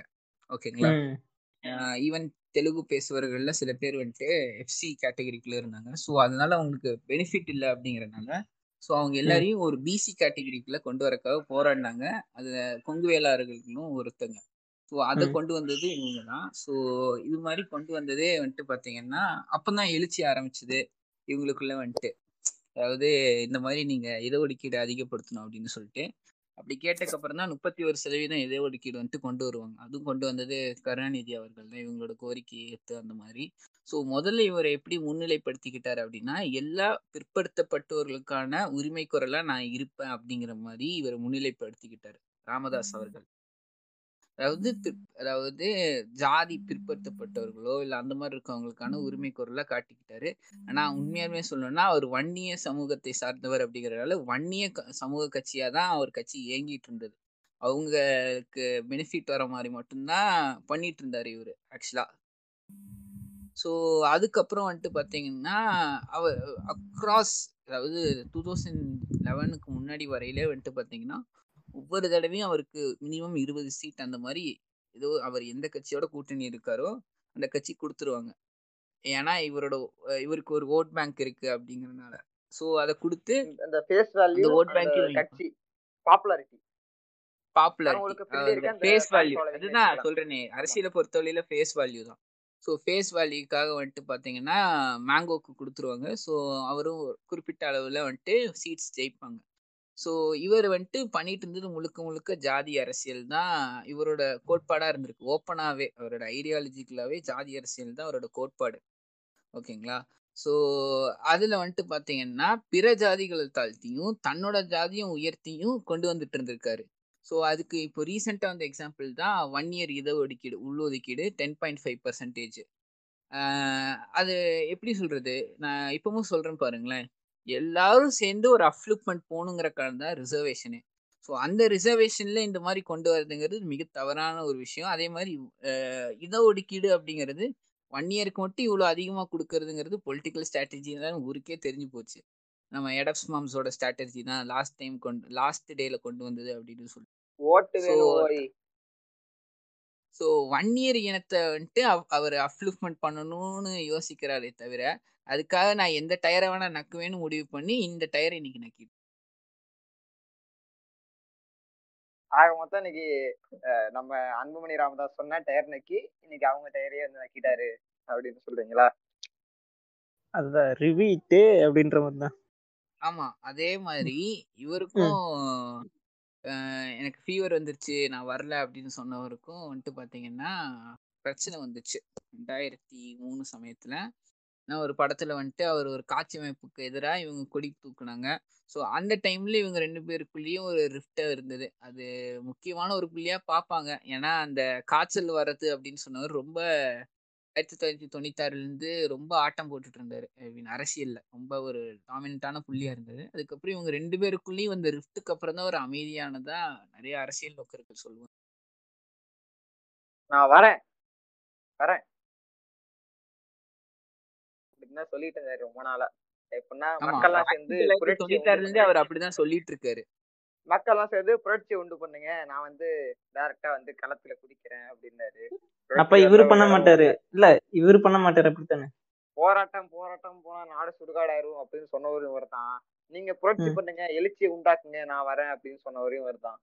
என்னடா முட்டாத்தனமா பேசிட்டு இருக்க முட்டா போயில. வயசுக்கு மரியாதை கொடுக்கணும்ல. நம்ம நம்ம சூப்பர் சிங்கி வந்து வரல அரசியலுக்கு, வருவாரு வருவாருன்னு சொல்லி எதிர்பார்த்து அவருக்காக ரேஷன் கார்டுக்கு இருபத்தஞ்சாயிரம் அப்படிங்கிற அளவுக்கு எல்லாம் ஒரு சிலர் வந்து முட்டு கொடுத்தாங்க. ஏதோ பேர் சொன்னா கேஸ் எல்லாம் போடுறாராம் அவரு. இவரு ரொம்ப டேஞ்சர் போலயே. அதான் அவர் வந்து சொல்லிட்டு இருந்தாரு. அப்புறம் நம்ம ரஜினி வரல அப்படின்னு கொஞ்சமா சைலண்ட் ஆனாரு. நான் வந்து புத்தாண்டு வாழ்த்துக்கள் தெரிவிச்சுட்டு கலைப்பாக உணர்கிறேன் அப்படின்னு. அப்புறம் வந்தாரு மறுபடியும், அப்புறம் போயிட்டாரு. இப்ப ஆளையே காணுமே. வந்து எப்பயுமே வந்து இது திராவிட திருட்டு திமுக, அதுக்கடுத்து வந்து இன்னும் ரெண்டு இது போடுவாங்க டேக்லைனு. எப்படின்னா ஹிந்து விரோதி திமுக அப்படின்னு சொல்லிட்டு வீடியோ வந்து போட்டுட்டு இருப்பாங்க. ஆனா எனக்கு தெரிஞ்சு என் வாழ்க்கையில எல்லாரும் திட்டினதுக்கு அப்புறம் தான் அப்படி ஒரு ஆள் இருக்கிறதே கேள்விப்படுறேன். அப்படி வீடியோ நான் பார்த்ததே கிடையாது. எல்லாரும் வந்து பேச ஆரம்பிச்சு எல்லாம் அடிக்க ஆரம்பிச்சதுக்கு அப்புறம் தான் ஓ இப்படி ஒருத்தர் இருக்காரா அப்படின்னு தெரிய ஆரம்பிச்சு. அதுக்கப்புறம் போடத்துக்கிட்ட இருந்து தப்பு தப்பா ஸ்டாட் சொல்லுவாரு அப்படின்னு சொல்லிட்டு நிறைய செஞ்சிருந்தாங்க. அதுக்கப்புறம் வந்து இவரு இவருக்கும் நியூஸ் எயிட்டீனுக்கும் பிரச்சனை போச்சு. அது ஒரு பாலிடிக்ஸா மாற மாறதுக்கு வாய்ப்பு இருந்துச்சு. அப்புறம் வந்து எந்த கட்சி வந்து ஜெயிக்க போற மாதிரி ஆள தெரியுதோ அதுக்கப்புறம் வந்து ஆளே காணும் சமரசம் பேச போயிட்டு டக்குன்னு. இதுவும் வந்து கிட்டத்தட்ட ஒரு பொலிட்டிக்கல் அந்த வியூல பாக்கும்போது இவருக்கு வந்து ஆப்பு காத்திருக்கு அப்படின்னு சொல்லி நினைக்கிறேன். நிறைய தாக்கிருக்காரு. இந்த தடவை வந்து அலை எப்படி அடிக்குது அப்படின்னா அதிமுகக்கு எதிரான ஒரு அலையாதான் இருக்கு. அதிமுகக்கு எதிராக யார் வந்து இருந்தாலும் இப்ப ஜெயிக்கிற ஒரு நிலைமையில தான் இருக்காங்க. ஏன்னா மக்கள் வந்து ரொம்பவே வந்து ஒரு ஃப்ரஸ்ட்ரேட்டடா இருக்காங்க அந்த ஆட்சி மேல. அப்ப எங்க வீட்டு சைடு இருக்கிற கிழவிங்கெல்லாம் வந்து அதிமுக தான் சொல்லிட்டு இருக்காங்க. இதை பத்தி நீங்க என்ன நினைக்கிறீங்க? எல்லாம் எம்ஜிஆர் ஃபேனா இருப்பாங்க. அதுதான் அதுதான் இந்த எம்ஜிஆர் வச்சுக்கிட்டு இன்னுங்க பண்ற அளப்புற இருக்கு. இப்ப கூட அதாங்க இப்ப என் வீட்டுல உள்ளவங்களும் அதான் சொல்லுவாங்க. ஏடிஎம்கே ஏடிஎம்கேக்கு நான் ஓட்டு போறேன்னா அது வந்து எம்ஜிஆருக்காக அப்படிம்பாங்க. எம்ஜிஆர் வந்து நல்லாட்சி கொடுத்தாரு அப்படின்னு சொல்லிட்டு விஷயங்கள்லாம் சொல்லிட்டு இருக்காங்க. நம்ம கட்சி வருது இருங்க போய் பார்த்துட்டு வந்துடுறேன். நேரம் முடிக்கணுமே. அதான் அதான் இல்ல இல்ல லாஸ்ட் லாஸ்ட் வேவ் நான் இன்னைக்கு இப்ப கூட ஒருத்தங்க ஓட்டிக்கிட்டு போனாங்க. ம் இத போய்கிட்டு இருக்காங்க எங்க வீட்டு பக்கத்துல. எங்க அத முன்னேத்தி தான் வழக்கு அவர்களே சொல்றாரு எம்ஜிஆரோட ஆட்சி கொடுப்பேன் அப்படின்னு சொல்லிட்டு. அப்புறம் அவர் எந்த ஐடியா ஐடியாலஜின்னு அப்பவுமே புரிஞ்சு போச்சு. ஒண்ணுமே இருக்காது. ஒரு மனுஷன் இருக்கிற பிளான எக்ஸ்டெண்ட் பண்ணி விடுறது அவ்வளவுதான்.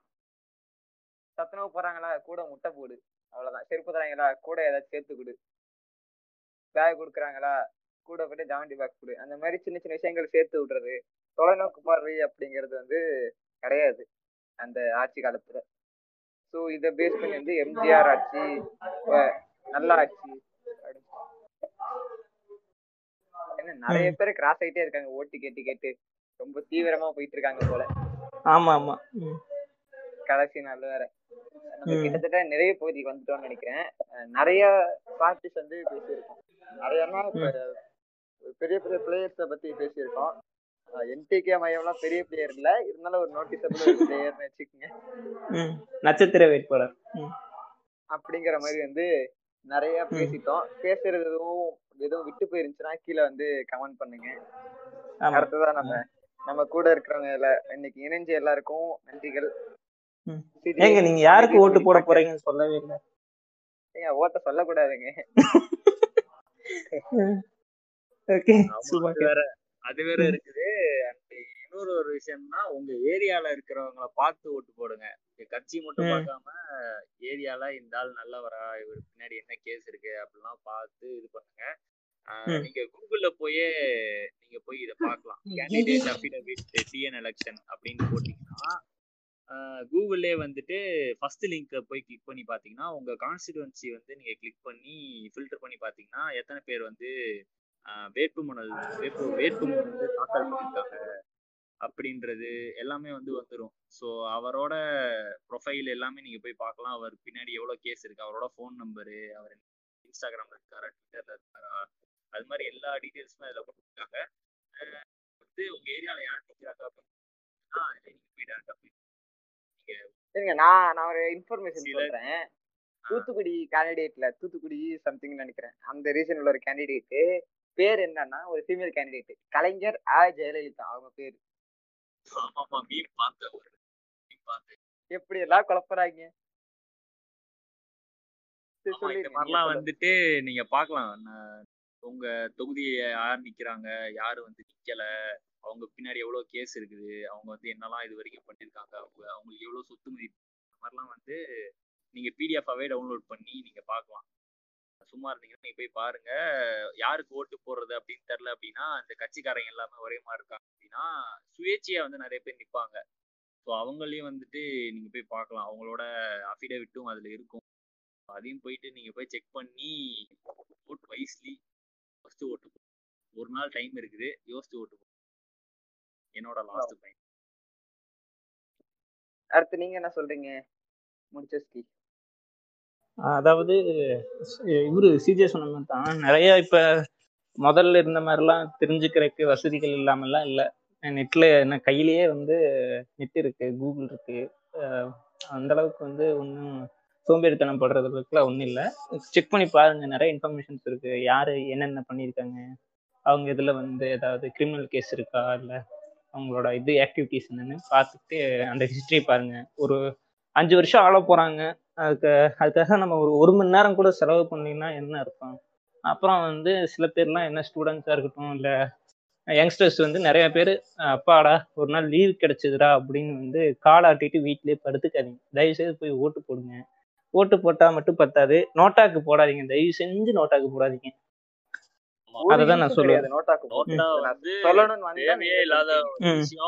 அதுக்கு பதிலா வந்து அதான் அதுக்கு பதிலா வந்து நீங்க போயிட்டு இண்டிபெண்டன்ட் கேண்டிடேட் யாருக்காவது போய் குத்திட்டு வரலாம். அவங்களுக்காவது பார்த்து ஒரு ஆறுதலா ஏதாவது எலெக்ஷன் போறலாம். எப்படி இருந்தாலும் செவர போற ஓட்டு தான். அதுக்கு நோட்டாக்கு போடாம இண்டிபெண்டன்ட் கேண்டிடேட்டுக்கு போட்டீங்கன்னா அவங்களாச்சும் கொஞ்சம் பூஸ்ட் ஆவாங்கல்ல. ஆமா, கண்டிப்பா. ஒரு எக்ஸாம்பிளுக்கு சொல்றேன், நீங்க யாருக்கு வேணா போடலாம். நோட்டாக்கு போறதுக்கு பதிலா வேற யாருக்காவது நீங்க போடலாம். உங்க இந்த மாதிரி வந்து மெயின் பார்ட்டிஸ் மேல அதிருப்தியா இருந்தீங்க அப்படின்னா நீங்க இண்டிபெண்டன்ட் கேண்டிடேட் பத்தி நீங்க போய் போய் படிச்சு பாருங்க.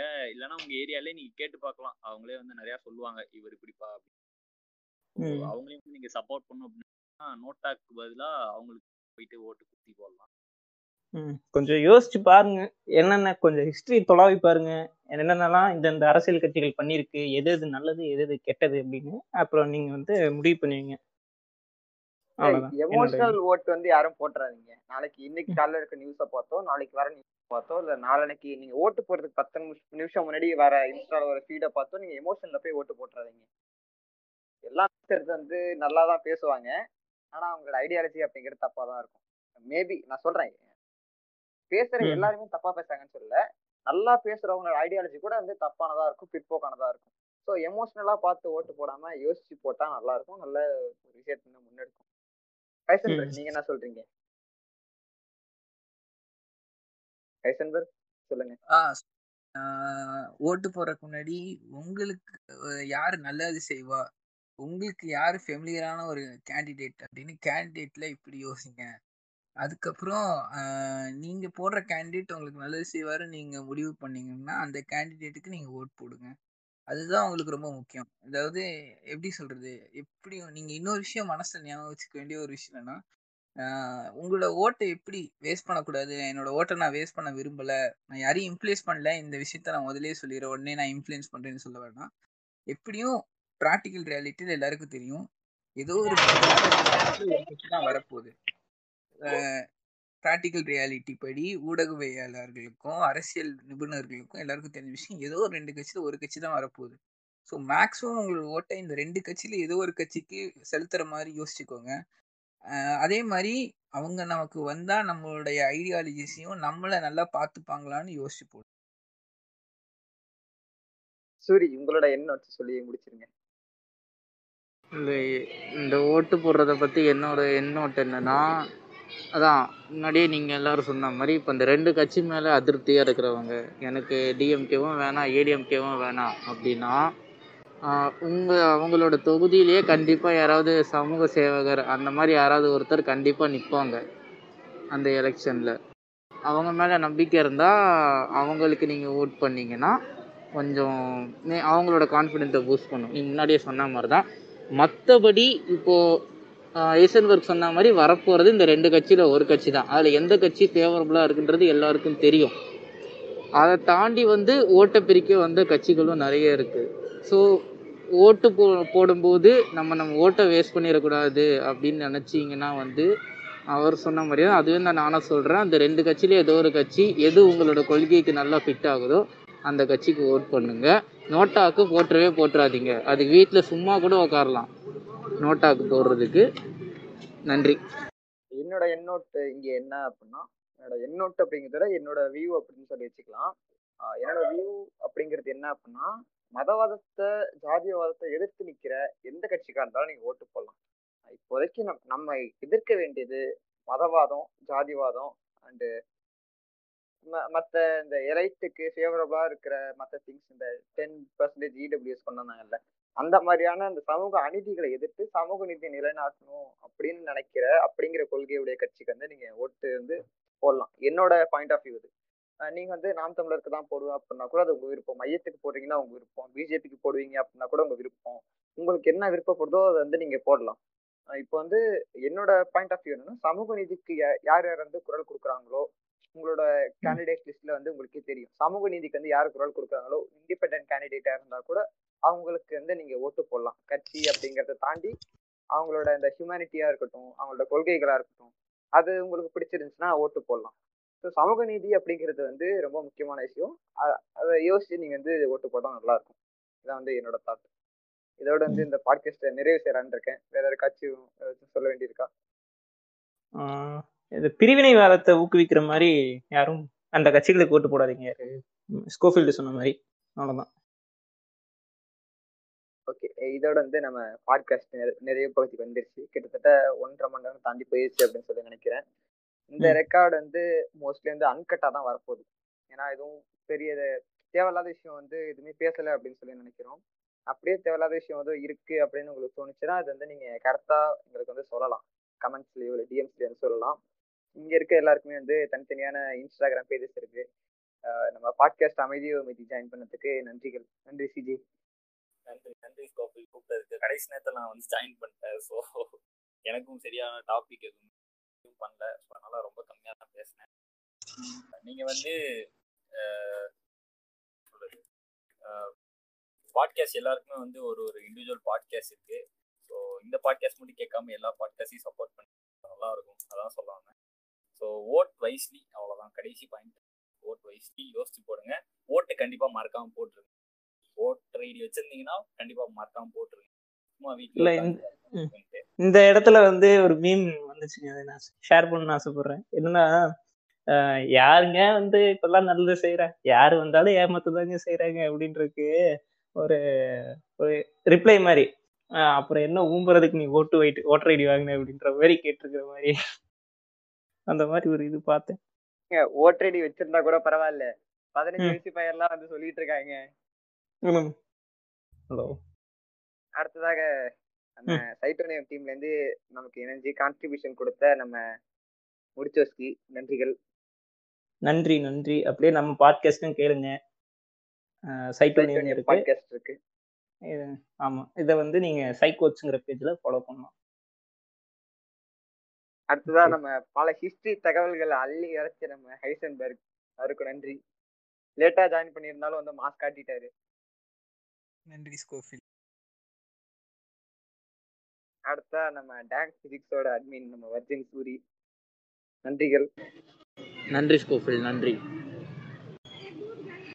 இந்த பாட்காஸ்ட் வந்து இனிதே நிறைவுற்றது. இதில் எதுவும் குவாலிட்டி இஷ்யூ வந்து இருந்துச்சுன்னா ஒரு தடவை மட்டும் வந்து மைண்ட் பண்ணிக்காதீங்க. அது கடைசி நேரத்தில் ரெக்கார்ட் பண்ணி கண்டென்ட்டுக்கு கடைசி நேரத்தில் தான் நிறைய கண்டென்ட் கிடைக்கும் அப்படிங்கிறத கடைசி நேரத்தில் ரெக்கார்ட் பண்ணி எடிட் பண்ணாமல் போஸ்ட் பண்ணுற ஒரு எபிசோட். ஸோ இதை மட்டும் வந்து கொஞ்சம் அட்ஜஸ்ட் பண்ணிக்கோங்க. நன்றிகள். இதோட வந்து பாட்காஸ்ட் வந்து என் பண்ணிடலாமா? ம், பண்ணிடலாம். அழைத்தமைக்கு நன்றி.